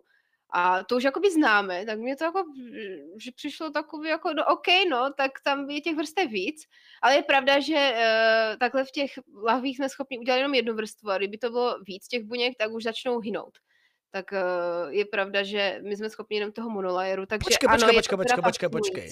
Ty tady popisuješ uh, tvorbu uh, vlastně vrstev tě, těch jednobuněčných organismů, ale, ale to je vlastně velmi dobrá poznámka, protože ty říkáš, že se vám vytvoří více vrstev těch jednobuněčných organismů, ale ty věci v rámci tohle novinky, o kterých teď budeme mluvit, oni prostě tvrdí, že ty více kooperují. Že to prostě ano, není ano. jenom, že se vám Uh, tak, Náhodou shromáždí do jedné řady, tak. Přesně možná. tak, protože to, co popisuješ ty, mně přijde, jako že se prostě vytvoří díky dostupnosti živin větší hromada jednobuněčných organismů, který spolu soupeří. Jo, v podstatě, ano, ano. Ano, tak to, to fascinující na tom je, že v podstatě ty buňky nějak mezi sebou začaly kooperovat že vlastně ten eh, zhluk buněk eh, vedl k tomu, že se ty buňky prodloužily a propletly se navzájem, což je jev, který známe uh, z technologie, známe to u polymerů, že takhle jakoby vznikají, z neživé přírody to známe, ale u živých buněk to zatím nebylo zaznamenáno údajně. Jako fakt jsem si myslela, že už to jako někdy někdo vyskoumal, tak mě to docela překvapilo, že to je novinka. Uh, takže v podstatě ty kvasinky se navzájem jakoby uh, propletly, jak v podstatě jak uh, ta vinná reva, když se mm-hmm. omotávají kolem sebe navzájem a v podstatě došlo ke spevnění celé té struktury, takže z jedné kvasinky postupně vznikaly eh, větší zhluky a ta výsledná struktura byla, myslím, že až desetitisíckrát pevnější než ta jedna buňka. A samozřejmě u těchto těch, u těchto těch hroud z jednotlivých buněk je samozřejmě problém vždycky ten, jak se budou jednotlivé ty živiny k těm jednotlivým buňkám pronikat. Protože nejvíc trpí samozřejmě buňky někde uprostřed, ke kterým se nedostávají ty živiny a podobně. Takže je to takový, jakoby, ano, nástřel takové té mnohobuněčnosti, jak to asi mohlo v podstatě před těmi mnoha a mnoha a mnoha lety být, že z toho jednoho organismu že vlastně organi, jeden organismus jednobuněčný zjistil, že je pro něho evolučně výhodnější se spojit s dalšími a vytvořit vlastně nějaký větší organismus. A jenom bych uh, řekla, že to byly vlastně uh, věci z USA, tam vznikají ty nejlepší věci. Američtí věci zjistili. Ano, američtí věci zjistili z Georgijského technologického institutu věci a publikovali to v Nature, takže to jako opravdu je uh, převratná studie. Jenom jsem si myslela, že už třeba uh, bylo někdy dřív ta mnohobuněčnost zaznamenána. Ale opravdu je to velmi zajímavá, zajímavá studie, stojí to určitě za to si to přečíst. A co bych tomu ještě řekla, no, No ale takhle, já, já, já ti doplním, protože eh, v podstatě t, tou kritikou, nebo ne kritikou tohle výzkumu, ale tou kritickou poznámkou si mi vlastně připomněla, že je to především o té kooperaci, protože mm-hmm. ano, když se ti vytvoří uh, více vrstev jednobuněčných organismů, tak dojde k tomu, že ty středoví, který nemají kontakt buď s plochou, kde jsou živiny, nebo třeba se vzduchem, kde taky můžou mě třeba přeletět živiny, tak ty můžou vymřít, což je třeba neblahý efekt u, uh, my často mluvíme na Vydátorovi u výzkumu organoidů, že se vlastně vytváří umělé orgány, že se nechají narůst jakoby orgány a zjistilo se, už to, to už víme tak desítky let, že potřebujeme to buněčné lešení, bez toho totiž není e, dodávání těch živin a docházelo v těch orgánech. V podstatě třeba nové srdce narostlo jako blob a uvnitř to všechno povymíralo, takže se začalo hmm. využívat e, lešení třeba i listů těch um, trubic tam a ty pak to dodávali, takže v podstatě bylo, byl tepající list a takové další zrůdnosti. Ale v tomto případě, jenom tě doplním, protože uh, ty jsi třeba nezmínila, a jak to prováděli konkrétně, což je právě zajímavé, no, že oni, no. oni měli teda jednotlivý, tady mluvíme o tři tisíce generací kvasinek a kvasinky mají velmi rychlý životní cyklus. Nevím, jestli jsem to správně pochopil, že ten cyklus je skutečně denní, Hm, a... Ano, ano. Oni nějak každý den vybírali ty nejlepší buňky a v podstatě je dávali k sobě, aby si tak nějak začali rozumět. Tak ještě, ještě, uh, ještě uh, to zpřesním, že vysloveně vzdali ty největší, nejtěžší z těch kvasinek, ano. které v rámci roztoku, kde studovali a nechali růst, spadly na dno nějaké té, toho roztoku kádinky, a protože kvůli té velikosti, a tam je vybrali a pak vybrali ty největší a nechali je zase množit a zvětšovat. A tohle to dělali každý den od roku 2013, hmm. takže prakticky desetiletý výzkum, který prostě probíhal desetkrát uh, každý, každý den v roce. A, a, no, no a... Klony, klony pořád se v mhm, podstatě. Mm-hmm. No počkej, to, počkej, počkej, to nejsou klony. Se nerozmnožou no. klonováním, ne? No, tak Však... jak se kvasinky dělí? Já nevím. Č, tra, Oni spolu nějak interagují, ne? Ne, ne? to není Dobre, dobre, pš, nic Ježišmarja, aby jsme tady neřekli nějaké... Ale já, já nejsem, ne, ne, to, já, já neměl biologii na škole, já nevím. No, Dobře. Jo, nebo takhle, já bych jenom, eh, jak si tam mluvil jo, už, o tom... Už, už, už, už jsem to pochopil. Dobré, oni, uh, ať, ať se množí, jak se množí, třeba dělení nebo pučením, mitózou, děkuji, tak, no, jo, tak, mitózou, tak jasně, prostě vybral, vybrali, ty, vybrali pouze ty velký a ty dali do prostředí, kde byly dále jako vyživovány, takhle bych to chtěl. Jako čímž vlastně ovlivňovali tu evoluci těch kvasinek a došlo k tomu, co říkala Zuzka, že ty po těch mnoha letech už výsledné Eh, kvasinky byly mnohem výrazně větší než jejich předchůdci. Tady je dokonce nějaký absurdní číslo, že jednotlivá kvasinka byla i 20 tisíckrát větší než jejich předchůdci, což je mi teda přijde hodně velké sakra číslo, ale, ale nevím, jestli tím číslem 20 tisíc nakonec nemyslí právě ten blob uh, výsledný, který No to mě taky zarazilo, jestli myslí už ten zhluk, já si myslím, mm-hmm. že mhm. ten eh, výsledný zhluk byl 20 tisíckrát větší než jednotlivá buňka. No. Tak ale i jednotlivé buňky, jednotlivé kvasinky byly větší a podlouhlejší než jejich předchůdci ano, ano, před těmi deseti lety.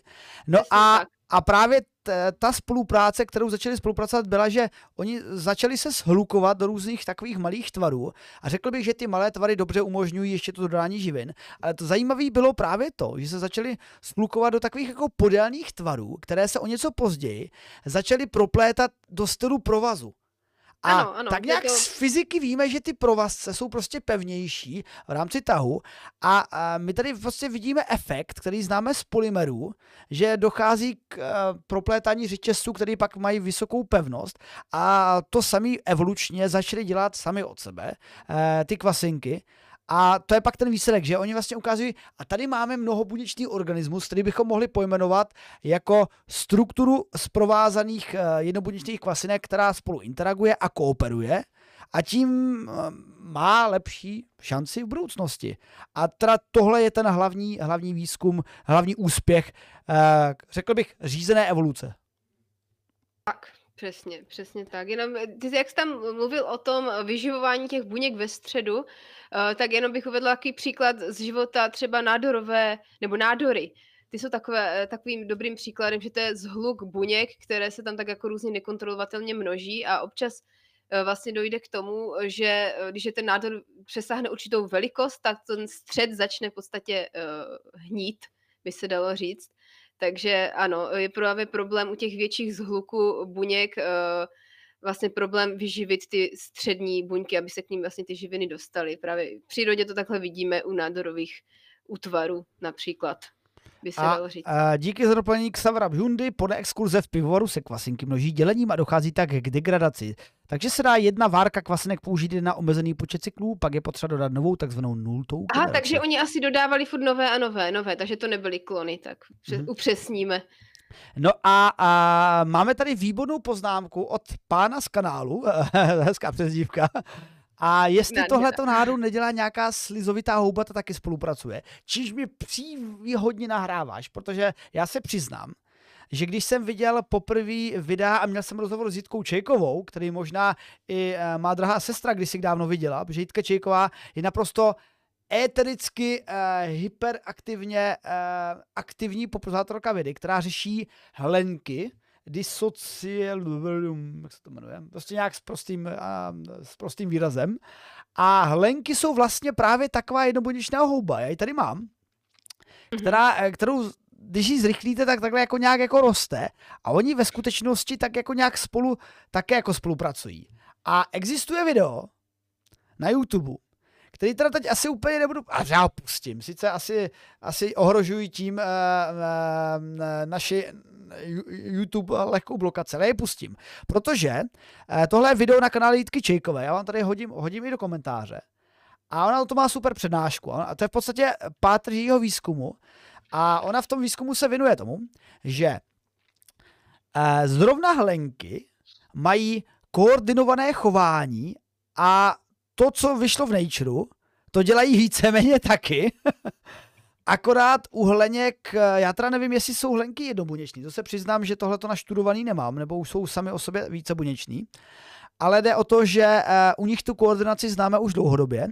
Mhm. A vysloveně, já vám pustím video, které když mi pustila ona, eh, tak já jsem jako hleděl, že jsem právě uviděl mimozemský život, který přistal na naší planetě, protože tady vadíme kolonii těch jednotlivých hleněk, které si tak nějak jako si klokotají nadšeně a, a postupem času eh, jim dochází, že mají málo, málo potravy a živin a tak se začnou shlukovat do takovýchhle pestíčků, jelikož hromadně se to více táhne a mohou se potom tra- dokonce před, jako to, že se uh, stvoří tenhle ten mold je ještě jako lame. Dobře, stvoří mold. Ale podívejte se, přátelé, co ten mold udělá. Mold se spestíčkuje a ten pestíček se začne normálně chovat jako podělaná žížela. Prostě normálně. A začne se prostě pohybovat uh, kontrakcí a roztahováním, jako VTF, přátelé. Já říkám VTF. Když jsem to poprvé viděl, tak jsem to byl absolutně fascinovaný. A jenom doplním, že výzkum Jitky Čejkové se věnuje tomu, že ona tenhle ten agregační efekt, ne teda tenhle ten žíželkovitý efekt, omluvte moje blbé přirovnání, ale tenhle agregační eh, efekt eh, eh, pozoruje i u neživých objektů, u eh, kapek dekanolu v roztoku a v podstatě v tomhle v jejím výzkumu hledá přehrazení mezi složitostí chování neživých objektů a živých objektů. Tady máme zase tohle neživá kapka dekanolu, která vy, má tyhle ty schopnost vytvořit tyhle, ty, tyhle ty obrazce, které uh, relativně odpovídají i chování právě nějakých jednobuněčných, um, řekl bych, komunit nebo spolků. Komunit. Jednobuněčné komunity. Takže, takže tolik víc, to je takové jako vsuvka a, a díky, díky pánu z kanálu eh, za právě doplnění, protože skutečně ano. A ty hleníky jsou právě ty žlutý houby, co jsou v lesích na těch listech a eh, dřevinách. A jsou slizké, ano, ano. Jsou velmi slizké. A... Člověk by nevěřil, jak jsou užitečné. A nemohli bychom tuhle kooperaci nějak adaptovat pro lidstvo? Nějaké východnější oblasti například? Jako že, by, jako, že by se všichni nahromadili a pak by jako takový mnohalidský blob se přesouvali jako žížalky. Hele, to mi zní jako hoď, Trošku mi to zní jako Human Centipede, teda v ten film, který jsem ještě neviděl a asi to, asi to tak nechám. Přátelé. Já si představuju takovou tu IKEA kuličku masovou. jo, to jsme měli, počkej, ta IKEA kulička v Brně. Ano, ano, ano. To jsme, to měli jsme článek na vydátorovi To bylo v nějakém někdy. článku, no, nevím teď k jakému. Že kdyby se lidstvo spojilo, vytvoří masovou kuličku. A takhle by vypadala ta masová kulička nad New Yorkským parkem. A takhle by vypadala nad Brnem. jo, to si pamatuju, no. Třeba to tam můžete hodit někdy, jestli tam potkáte, no. No, já si myslím, že eh, k masovým kuličkám a k jednobuněčným organismům eh, toho bylo dosti a pojďme se podívat na mnohabuněčný organismus.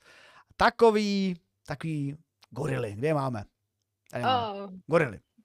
Máme tady zajímavou novinku, která je psychologicko, psychologicky uh, biologická. Kdyby, začnu tvrdě, jo, začnu drsně a bulvárně.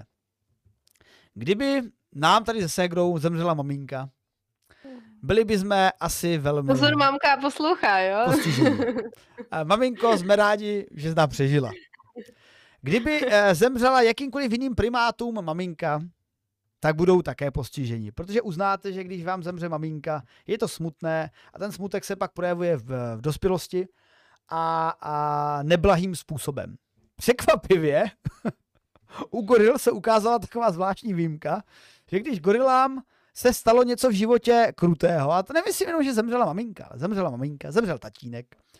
Uh, narodilo se jim uh, uh, velmi brzy po nich sourozenec, což je, co tě zaujalo, že to brali jako taky neblahý jev, že se jim narodí sourozenec. Takže, no, tak to je evoluční neblahý jev, že uh, Takže Segra, ty jsi neblahý jev mého života. no to ne, ale že jo, využívá ty zdroje, co jsi využíval ty. Ano, ano. A, ale... V podstatě se stává parazitem. Takže eh, maminko, eh, stalo se prostě to, že uh, můj život byl neblahý tady díky mé sestře. Jo. Děkuji ti. Já, mohla bych tomu víc? Já jsem povídej, povídej, povídej. Tam šlo totiž o to, že tam byla určitá hranice věková, šestileta. Že vlastně opice, které zažily nějaká traumata a dožily se té hranice 6 let, tak potom byly strašně úspěšné v Já tě opravím, já tě opravím. Ale, ne, no. ne, ne opice, ale konkrétně gorily. Proto, ano, ano, protože, opis, eh, protože eh, tenhle ten výzkum byl proveden na eh, řadě primátů a soustředil se teda na gorily, ale obecně z hlediska pozorování u primátů, včetně savců, je ten jev nějaké té krizové události, řeknu v mládí a dětství, velmi kritickým. A, a ta krizová událost, pojďme si ještě napřed definovat, protože já jsem teda mluvil o ztrátě jo, maminky. Já definuji ty krizové události, o nich šest celkem, jo, tak oni si hmm. to mhm. přesně řekli. Já bych řekla, které, o které krizové události mělo jít. Jednak to měla být ztráta matky, potom ztráta otce, smrt člena skupiny, eh, nebo nestabilita sociální skupiny. Kdybychom to převedli na lidi, tak asi rozvod rodičů bych to tak jako přirovnala. Eh, a nebo další eh, je málo partnerů stejného věku. A Takže si neměli s kým hrát? Ano, a poslední, že konkurenční sourozenec, to znamená sourozenec, který se narodí brzo potom jedinci.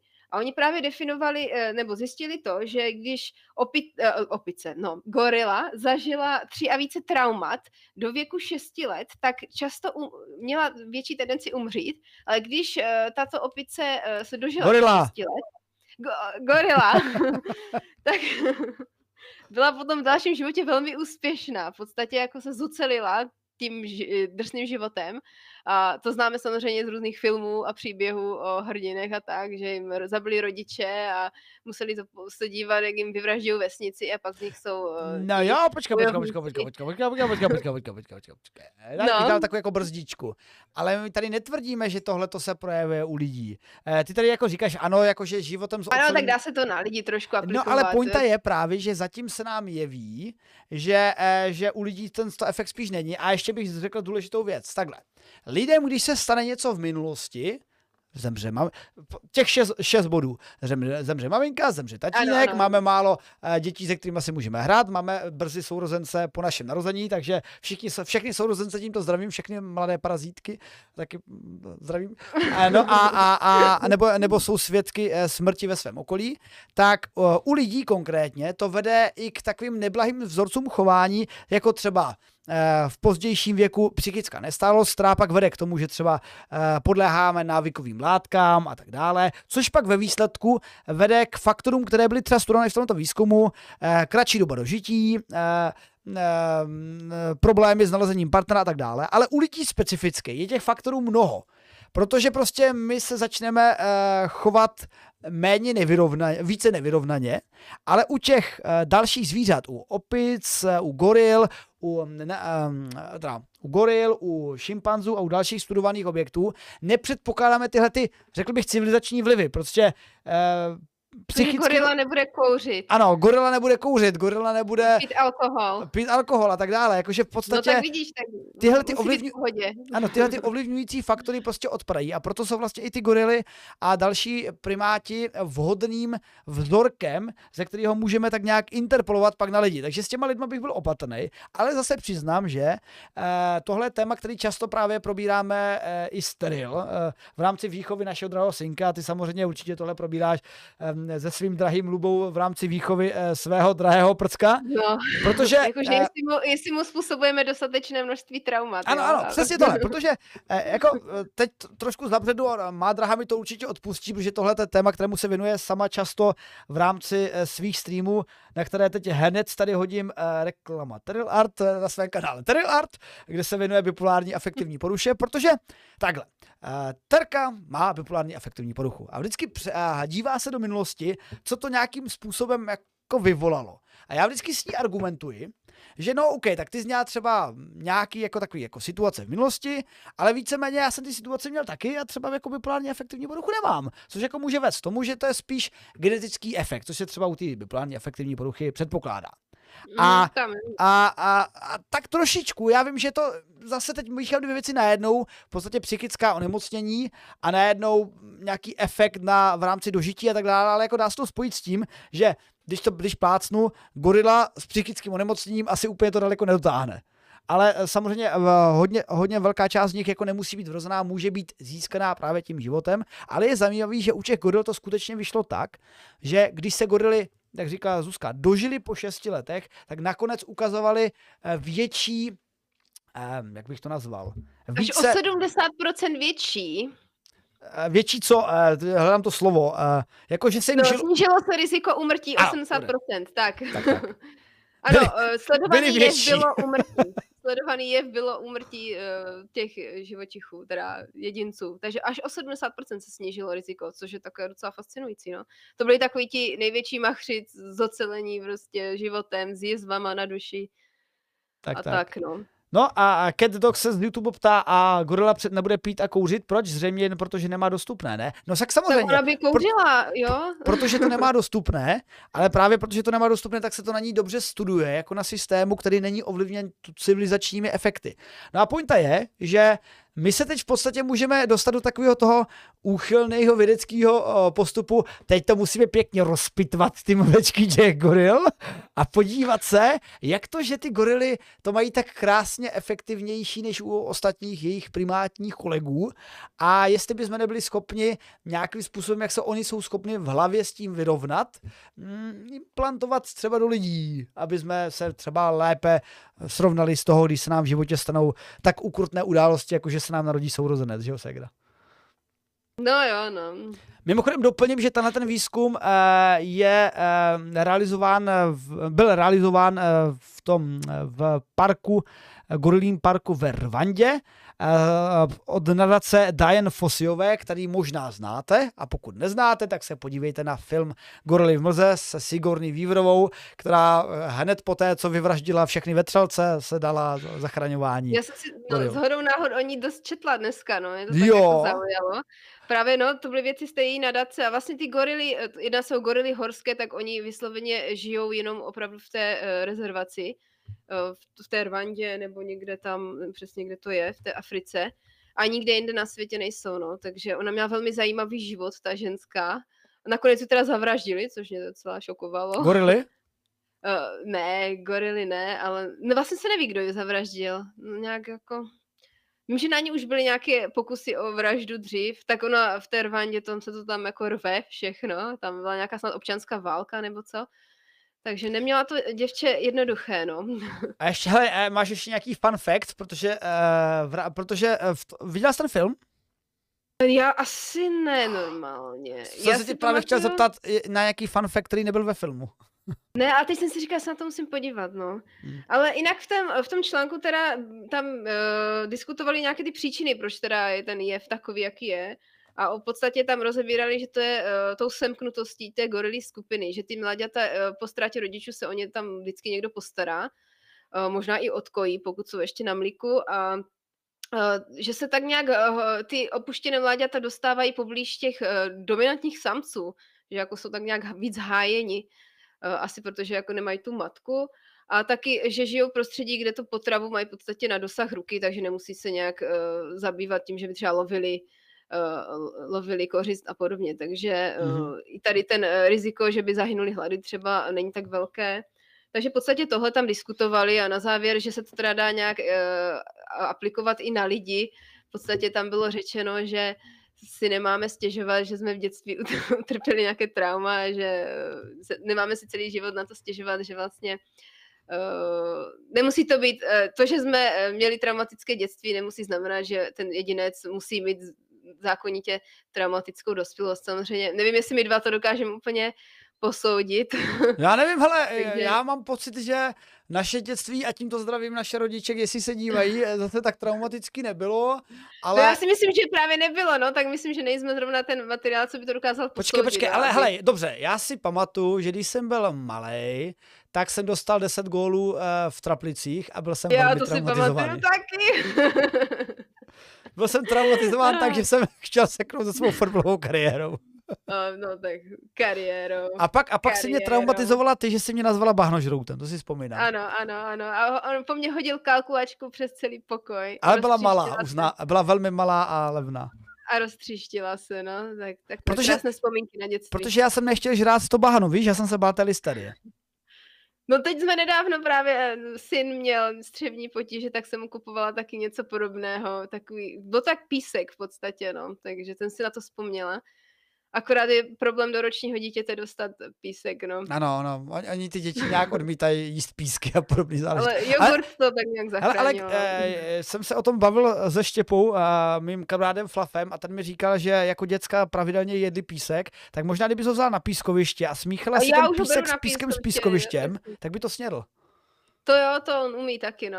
Dobrý, já myslím, že uzavřeme. Dobře, uza, uzavřeme, uzavřeme vzpomínání na, na, na naše období jezení písku a, a uzavřeme tím, že, jak psal Stanislav Bandur v četu, nakonec máme vědecký důkaz toho, že co tě nezabije, to tě posílí, jak se nám ano, nějak ano. jeví.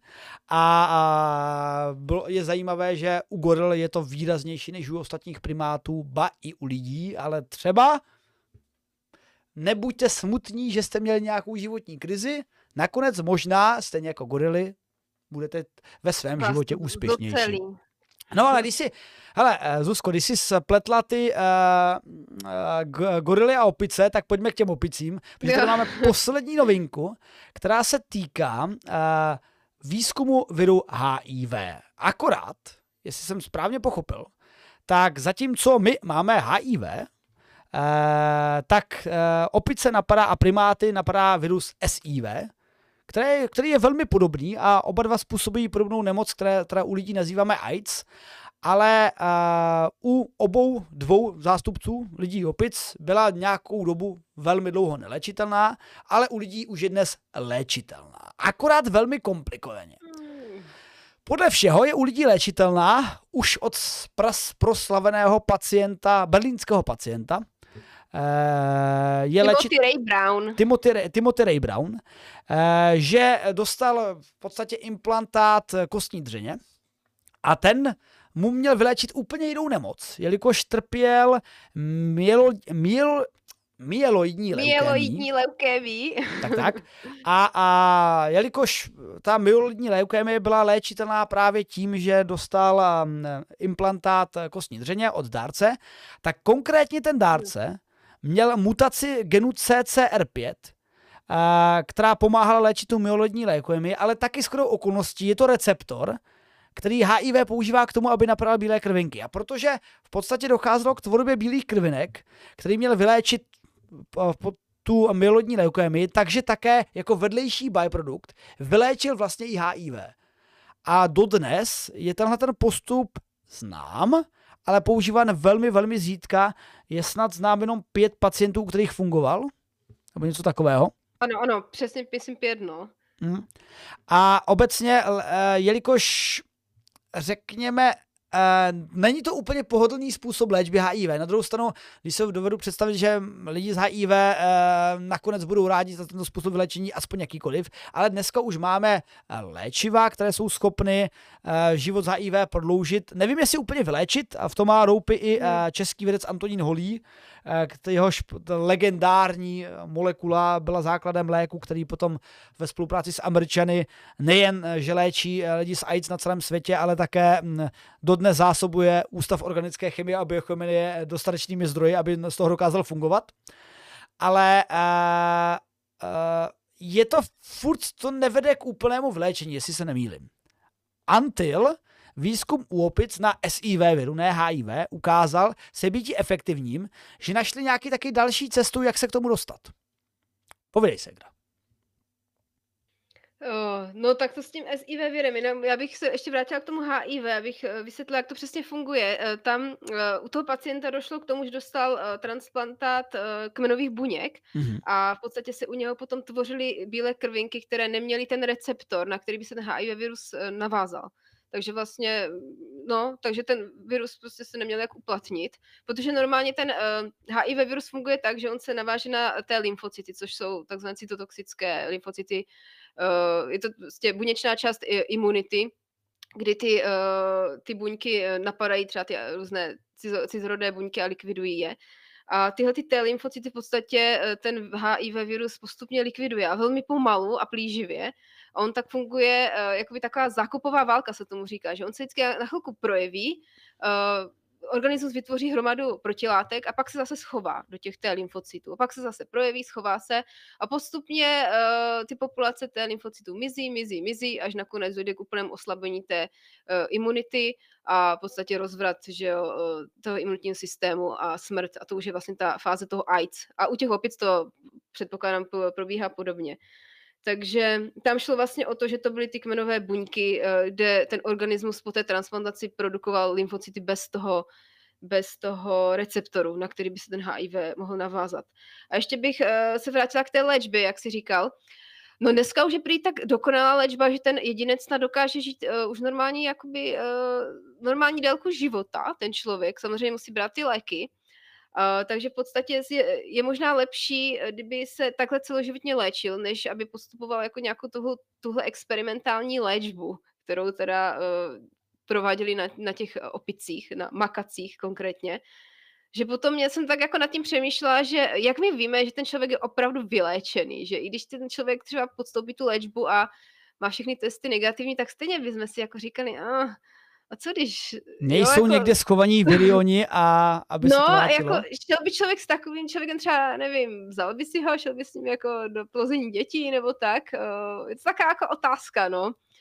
Ale jo, je to také trošku předsudky možná vůči, vůči těm lidem, protože i ta dnešní léčba fakt je tak dokonalá, že ta virová nálož v těch lidech je naprosto minimální a že opravdu to snižuje to riziko, že by se třeba ten partner nakazil na naprosté minimum. Ale i tak je to takové, no, Takže jako, uh, ano, bylo to, co se týče té léčby, byla fakt jenom experimentální. Jednalo se o čtyři zvířata a dvě se vyléčily a dvě ne, takže úspěšnost 50% v podstatě by se dalo říct.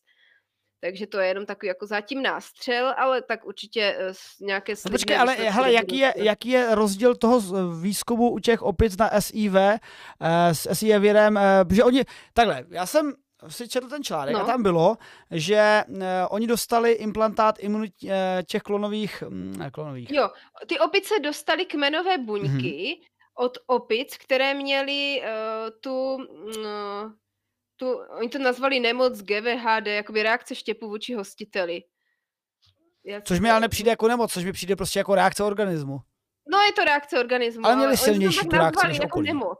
Nevím, to je prostě zkrátka, hmm. to je reakce štěpy proti hostiteli, no.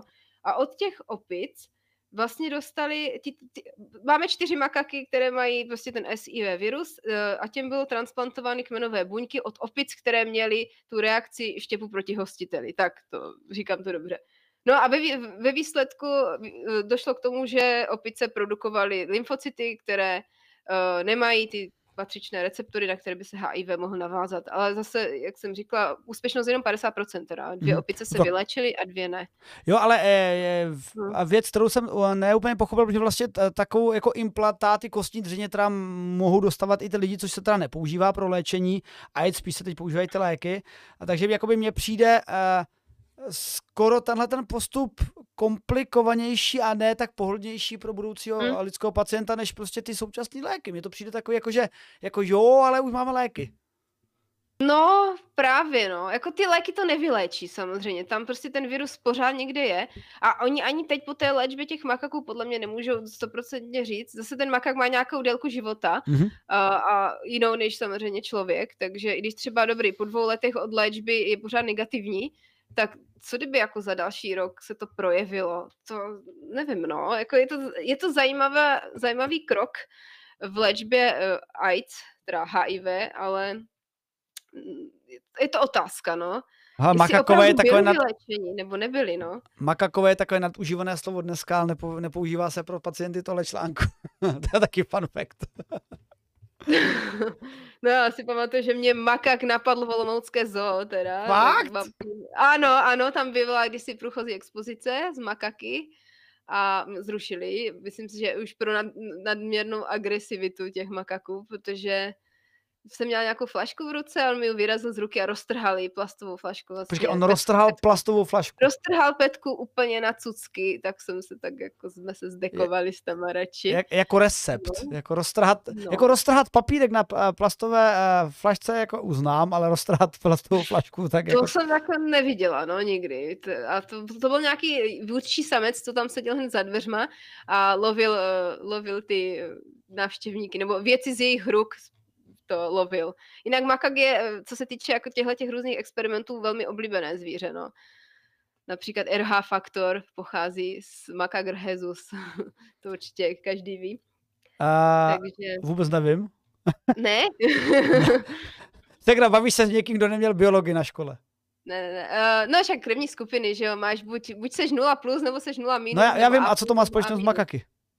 Uh, ten RH faktor plus nebo minus, uh, tak uh, je pojmenovaný podle Makagr Jesus, to je ten druhový, uh, druhový, druhové jméno té opice. U ní to bylo nějak poprvé objeveno, něco takového.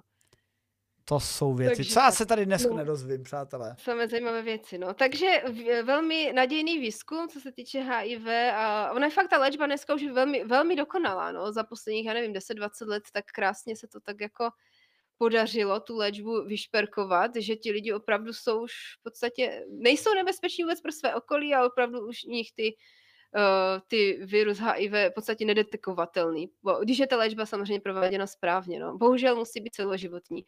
Ale nevím, jaká je teda přežitelnost těch pacientů, jestli opravdu se dožívají uh, normálního stáří, jak uh, zdraví lidé, anebo mm-hmm. třeba jim to prodlouží život jenom o 10, 20, 30 let to asi se ještě úplně přesně neví, no. Já se tady... S klasickým, no. Jak, jak ještě tady mluvíš o... Čekaj, jak tady ještě mluvíš o uh, těch uh, zoologických zahradách, já se to snažím uh, tady hodit odkaz, ale uh, nedaří se mi to, protože když kliknu na uh, naše reelsy, tak mě to pak hodí uh, do nekonečného přehrávání různých videí a nevidím správný odkaz. Ale když si mluvila o těch zoologických zahradách, tak máme mm-hmm. rozhovor uh, s Pavlem Ulmanem ze studia End z, z ČVUT, který se právě věnoval eh, a věnuje vylepšenému designu zoologických zahrad. A to popis, jsem četla, no. No a popisoval tam, jak, jak právě probíhá nyní dehumanizace zoologických zahrad, že se spíš jde směrem k tomu, že eh, dělá se prostředí tak, aby bylo přirozenější pro ty zvířata a ne tak přirozené pro eh, lidi a návštěvníky. Takže no, žádné průchozí makakovské cestičky, ale spíš něco jako to, co vyhovuje makakům a ne lidem. No, ty průchozí, to zákon nemusí být problém, tam spíš jde o to celkové prostředí. No. Průchozí expozice s tigrem třeba, to, jo, to, by bylo, to bylo zajímavé. Akorát, akorát no, no, no. dívám se, ale fakt tady nejsem schopný normálně hodit odkaz, Protože jo, to byl že... nějaký architekt, co navrhoval no. nějak. Ale podívejte expozice. se na Reels Vibrátora, máme tam eh, z toho shot a myslím si, že máme i delší rozhovor na YouTube, protože když je něco zešotovaného zkrátce na Reelsech, tak to předtím bylo na YouTube jako velký rozhovor. Takže pokud vás zajímají také zvířátka jako moji drahou sestru, tak se můžete podívat na rozhovor o zoo v rámci sekce eh, rozhovorů Czech Fulbright. No, přátelé, eh, tímto jsme se dostali do závěru naší komédie, našeho povídání o vědě. A já jsem velmi rád, že konečně, jak v chatu někteří poznamenali, mi to teda sakra dlouho trvalo, jsem na kanál Vydátora, který už tady funguje eh, safra, čtyři roky, dostat poprvé eh, v historii mou drahou sestru Terezu, doktorku Terezu. veteriny. A, eh, Terezu. Mou drahou sestru Zuzanu. Mám tě rád, Segra. v pohodě. A tohle se nahrává. Už navždy to tam Pohodě. bude. Hele, rozhodně na, neexistují na této platformě klipování, takže rozhodně to nikdo nevyklipuje a nikdo se to nedozví. Dobře, jsem dobře. si spletl jméno své sestry. No. A, a Blit, pokud byste měli dotaz na a, moji drahou sestru, která se nemenuje Tereza, ale jmenuje se Zuzana, a, a na její odbornost, tak klidně ještě napište do chatu, než to tady dokončíme. A máme tady jeden, e, jeden, jednu debatu, kterou jsem tady viděl déle od Gandhiho, který by se chtěl zeptat na vetřelce. Protože se samozřejmě si známa jako jedna z největších evropských odbornící na xenomorfy, tak poprosím Gandhiho, ať uh, specializuje svůj výraz, ale v rámci, uh, zeptal bych se ti tak obecně v rámci také celé uh, životní celé tak jako sféry biočichů a žížátek, proč zrovna xenomorfové jsou tvůj nejoblíbenější organismus? No, oni jsou tak jako, mají ten životní cyklus tak dobře eh, vypracovaný, bych řekla. Se mi líbí tam ten koncept, jakože to je vajíčko nejdřív, fakt ten, taká ta larva. V podstatě připomínají v podstatě uh, parazity na, na planetě Zemi svým způsobem. No, myslím si, že byli nějak inspirovány některými parazity. Uh, že fakt facehugger, potom, no a hlavně ten zrod z hrudníku, to, to je prostě vnitřní parazitismus nádherný, tam se opravdu jako tvůrci inspirovali v hmyzí říši stoprocentně. No a samozřejmě ten dospělec, no, tak to je také krásné zvířátko. Ale a doma bych ho asi nechtěla, no. Ale mě vždycky fascinovalo spíš to, jak, že jak měli tu kyselinou uh, krev, že to prostě mi nedávalo nějak smysl, uh, protože No prostě moc hmm. by to nedávalo smysl, jakože vysloveně krev ti má transportovat kyslík k svým orgánům a úplně tam nevidím tu interakci eh, v rámci kyseliny krve, ale, ale zase my to vlastně máme v eh, přednášce, on totiž Gandhi samozřejmě no. lehce naráží no. na přednášku, co máme se Segrou na to zpracovaný a právě to je přednáška, kterou můžete někdy zase vidět na konech. Loni jsme měli, měli před na, ani, ne, Anime Festu, na eh, Comic Con Junior v Brně a je z toho legendární fotka, ve které přednášíš a pod nohama se ti tam malinký parazitek pazí. Ano, zrovna se vrátili z obchodu. tak, tak. Takže, eh, takže můžete se někdy těšit na a, monstra v počítačových hrách a filmech a, eh, na nějakým konu. A pokud to bude v Brně či poblíž, tak určitě tady pozveme odborníci na xenomorfy no. a i na jiné potvory. Jo, jo, tam vlastně rozebíráme no, jednotlivé aspekty toho vetřelčího života a porovnáváme vlastně s reálným životem na Zemi. No. Myslím si, že docela zajímavá přednáška. Stanislav Bandur ještě tady podotýká a hlavně xenomorf nepotřebuje hmotu, aby stvořil eh, svoji hmotu, takže to perpetuum mobile, čímž určitě narážíš na eh, ukrutně rychlý cyklus no, dospělce, který... Ten byl velmi nereálný, no, to, to by ta asi ne... Ale ještě takové to, jak se pohybuje po stěnách a po, po stropech, to myslím taky nevypadalo moc reálně. Ale jinak byl takový jako docela reálný, si myslím. Ale však proto máme v posledním slajdu ty naší přednášky eh, komplexní obrázek, který spoje gekoní nohy, eh, Jo, jo, žerab, jo. vystřelovací čely z nějaký ryby, ta to umí. Jo, jo, ryba a ještě váška, eh, nymfa vášky umí no, vystřelovat. Tak tam se taky tvůrci. Myslím, že se hodně inspirovali v tom hmyzím světě tvůrci vetřelce. Tam to, jde to dost poznat. Tak jo. No, přátelé, blížíme se k závěru naší komédie. Probrali jsme všechny témata a, a v rám, z, z světa a doufám, že se vám náš dnešní host, eh, eh, hostující vydátorská podnotka, doktorka Zuzana Tomaštíková, alias moje sestra from Brno, které neexistuje eh, a rozhovor s ní líbil. Třeba ji někdy zase překecáme, když drahý muž pohlídá zase potomka. No, kdo ví kdy. A nebo se také můžete těšit na a, nějakou akci v rámci živého vystoupení v Brně. Dovedu si představit, že jelikož v Brně je tolik festivalů a akcí, tam by se to mohlo objevit i mimo Comic Con. No, možná nějaký Comic Con Junior, jak bude v říjnu, tak se tam možná uvidíme. A no, těšíme se na další přednášky, které vymyslíš. Vím, že jsme domluveni, že už zpracuješ nějakou další přednášku. s Pracuje se na tom. Třeba, jako napadlo nás udělat životní cyklus, um, uh, jsem chtěl říct Pikachu, ale jak, jsou to, jak se jmenujou? Jako Pokémonu. Ano, životní, životní cykly Pokémonů a Pokémoni v realitě, to by bylo zajímavé. Oh, no, já moc peko- Pokémony nemám ráda, ale Já taky tak. ne, ale, ale tak je to, je, to to, hele, je to to nejblíž zvířátkům a, a tak nějak vědě a V popkultuře. podstatě, ale ano, ano, jako no je to, ten koncept Pokémonu je velmi zajímavý, ale nějak jsme to, nějak mě to minulo. ale tak možná se k tomu někdy dostaneme. Ano, ano, ano. Musíte, musíte tlačit, musíte posílat více donatů, více sabů a více kafíček a děkujeme za kafíčko Chmeldasovi, který tam poslal jedno kafíčko, takže přibližujeme se donate goalu na to, aby jsme měli kvalitní kamery do laboratoře, abych mohl dělat lab streamy od naší depoziční komory. A každopádně, přátelé, moc díky, že jste sledovali, moc díky za to, že nás podporujete, saby, donaty, členstvími a tak a kafíčkama, tak vůbec, takže uh, sluší a patří se poděkovat těm, co nás již podporují, protože pokud nás chcete podpořit, tak můžete jako patroni na našem kanále Startovač, na, nebo na našem oddíle Startovače, jako patroni našeho kanálu, poslat tam pravidelně od 50 koruny do 500 koruny, pokud jste odporně drazí a bohatí.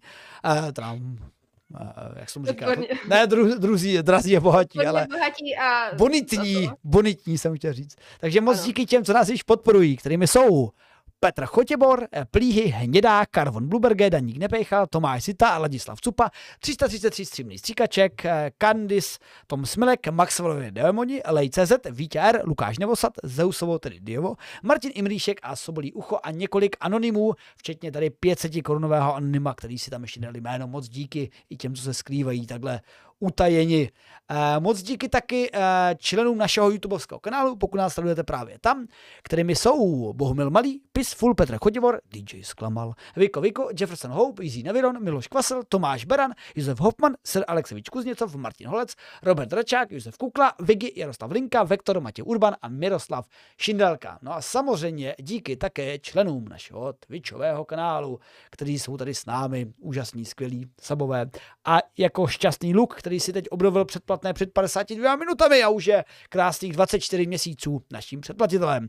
A díky také našim starým, dobrým, věčným, nejvěčnějším podporovatelům i těm novým, jako jsou Gandhi 42, Sobolí ucho, Uvaga Boreček, Meldas, Martin Fenry, Mr. Martin Rota, Pletiplot, Uzabel Rosák, Tiberu 47, Jan Otrodovec, Automaniak, Saver Bžunda, Lamric.cz, Stefy třetí veliký HV, 333 stříbrný stříkaček, Andra Salcman, Luciv, Krimeon, Ušák CZ, Lenza, Pouštní Rušička, Ovce na zabití, Nalák 77, John T605, Šťastný luk, Erto Monopoleno 82, Tripe a dvě potržítka, Rudin 1, Katixis, Podlík, Utrodius, Sweet Nightmare 89, Mekrakan, Tonamika, Sanmara, Papák, John K3, Grizzly 07 CZ, Kora 79, Myšpoul, Viper 1 CZ, Petroby, Benny Beneš, Rampa 83, Dapton Predator, Panda Katy, Igor Navara 01, MMTM, Lietající letadlo, Luky Valiant, eh, Valiant Hinkins, Flav.cz a díky taky všem, co nám dávají darované saby, jako především Trabe a Luciv. A díky taky za jedno přistáté kafíčko.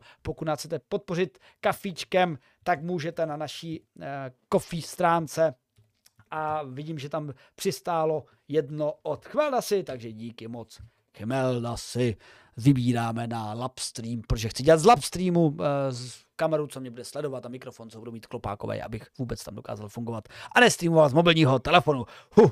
Tak, to bylo děkování a teď poděkujeme na závěr mé drahé ženě, která se tímto naprosto přesně podle domluveného času stíhá vrátit k napájení svého malého parazitička a já se jdu věnovat svému parazitičku. Tak jo, já teda děkuji moc za pozvání, bylo to super. A vědě zdar. Tak tak. Se. A loučíme se i s vámi, přátelé. Někam vás pošleme v rámci raidu a naviděnou a jdu parazitovat také někam.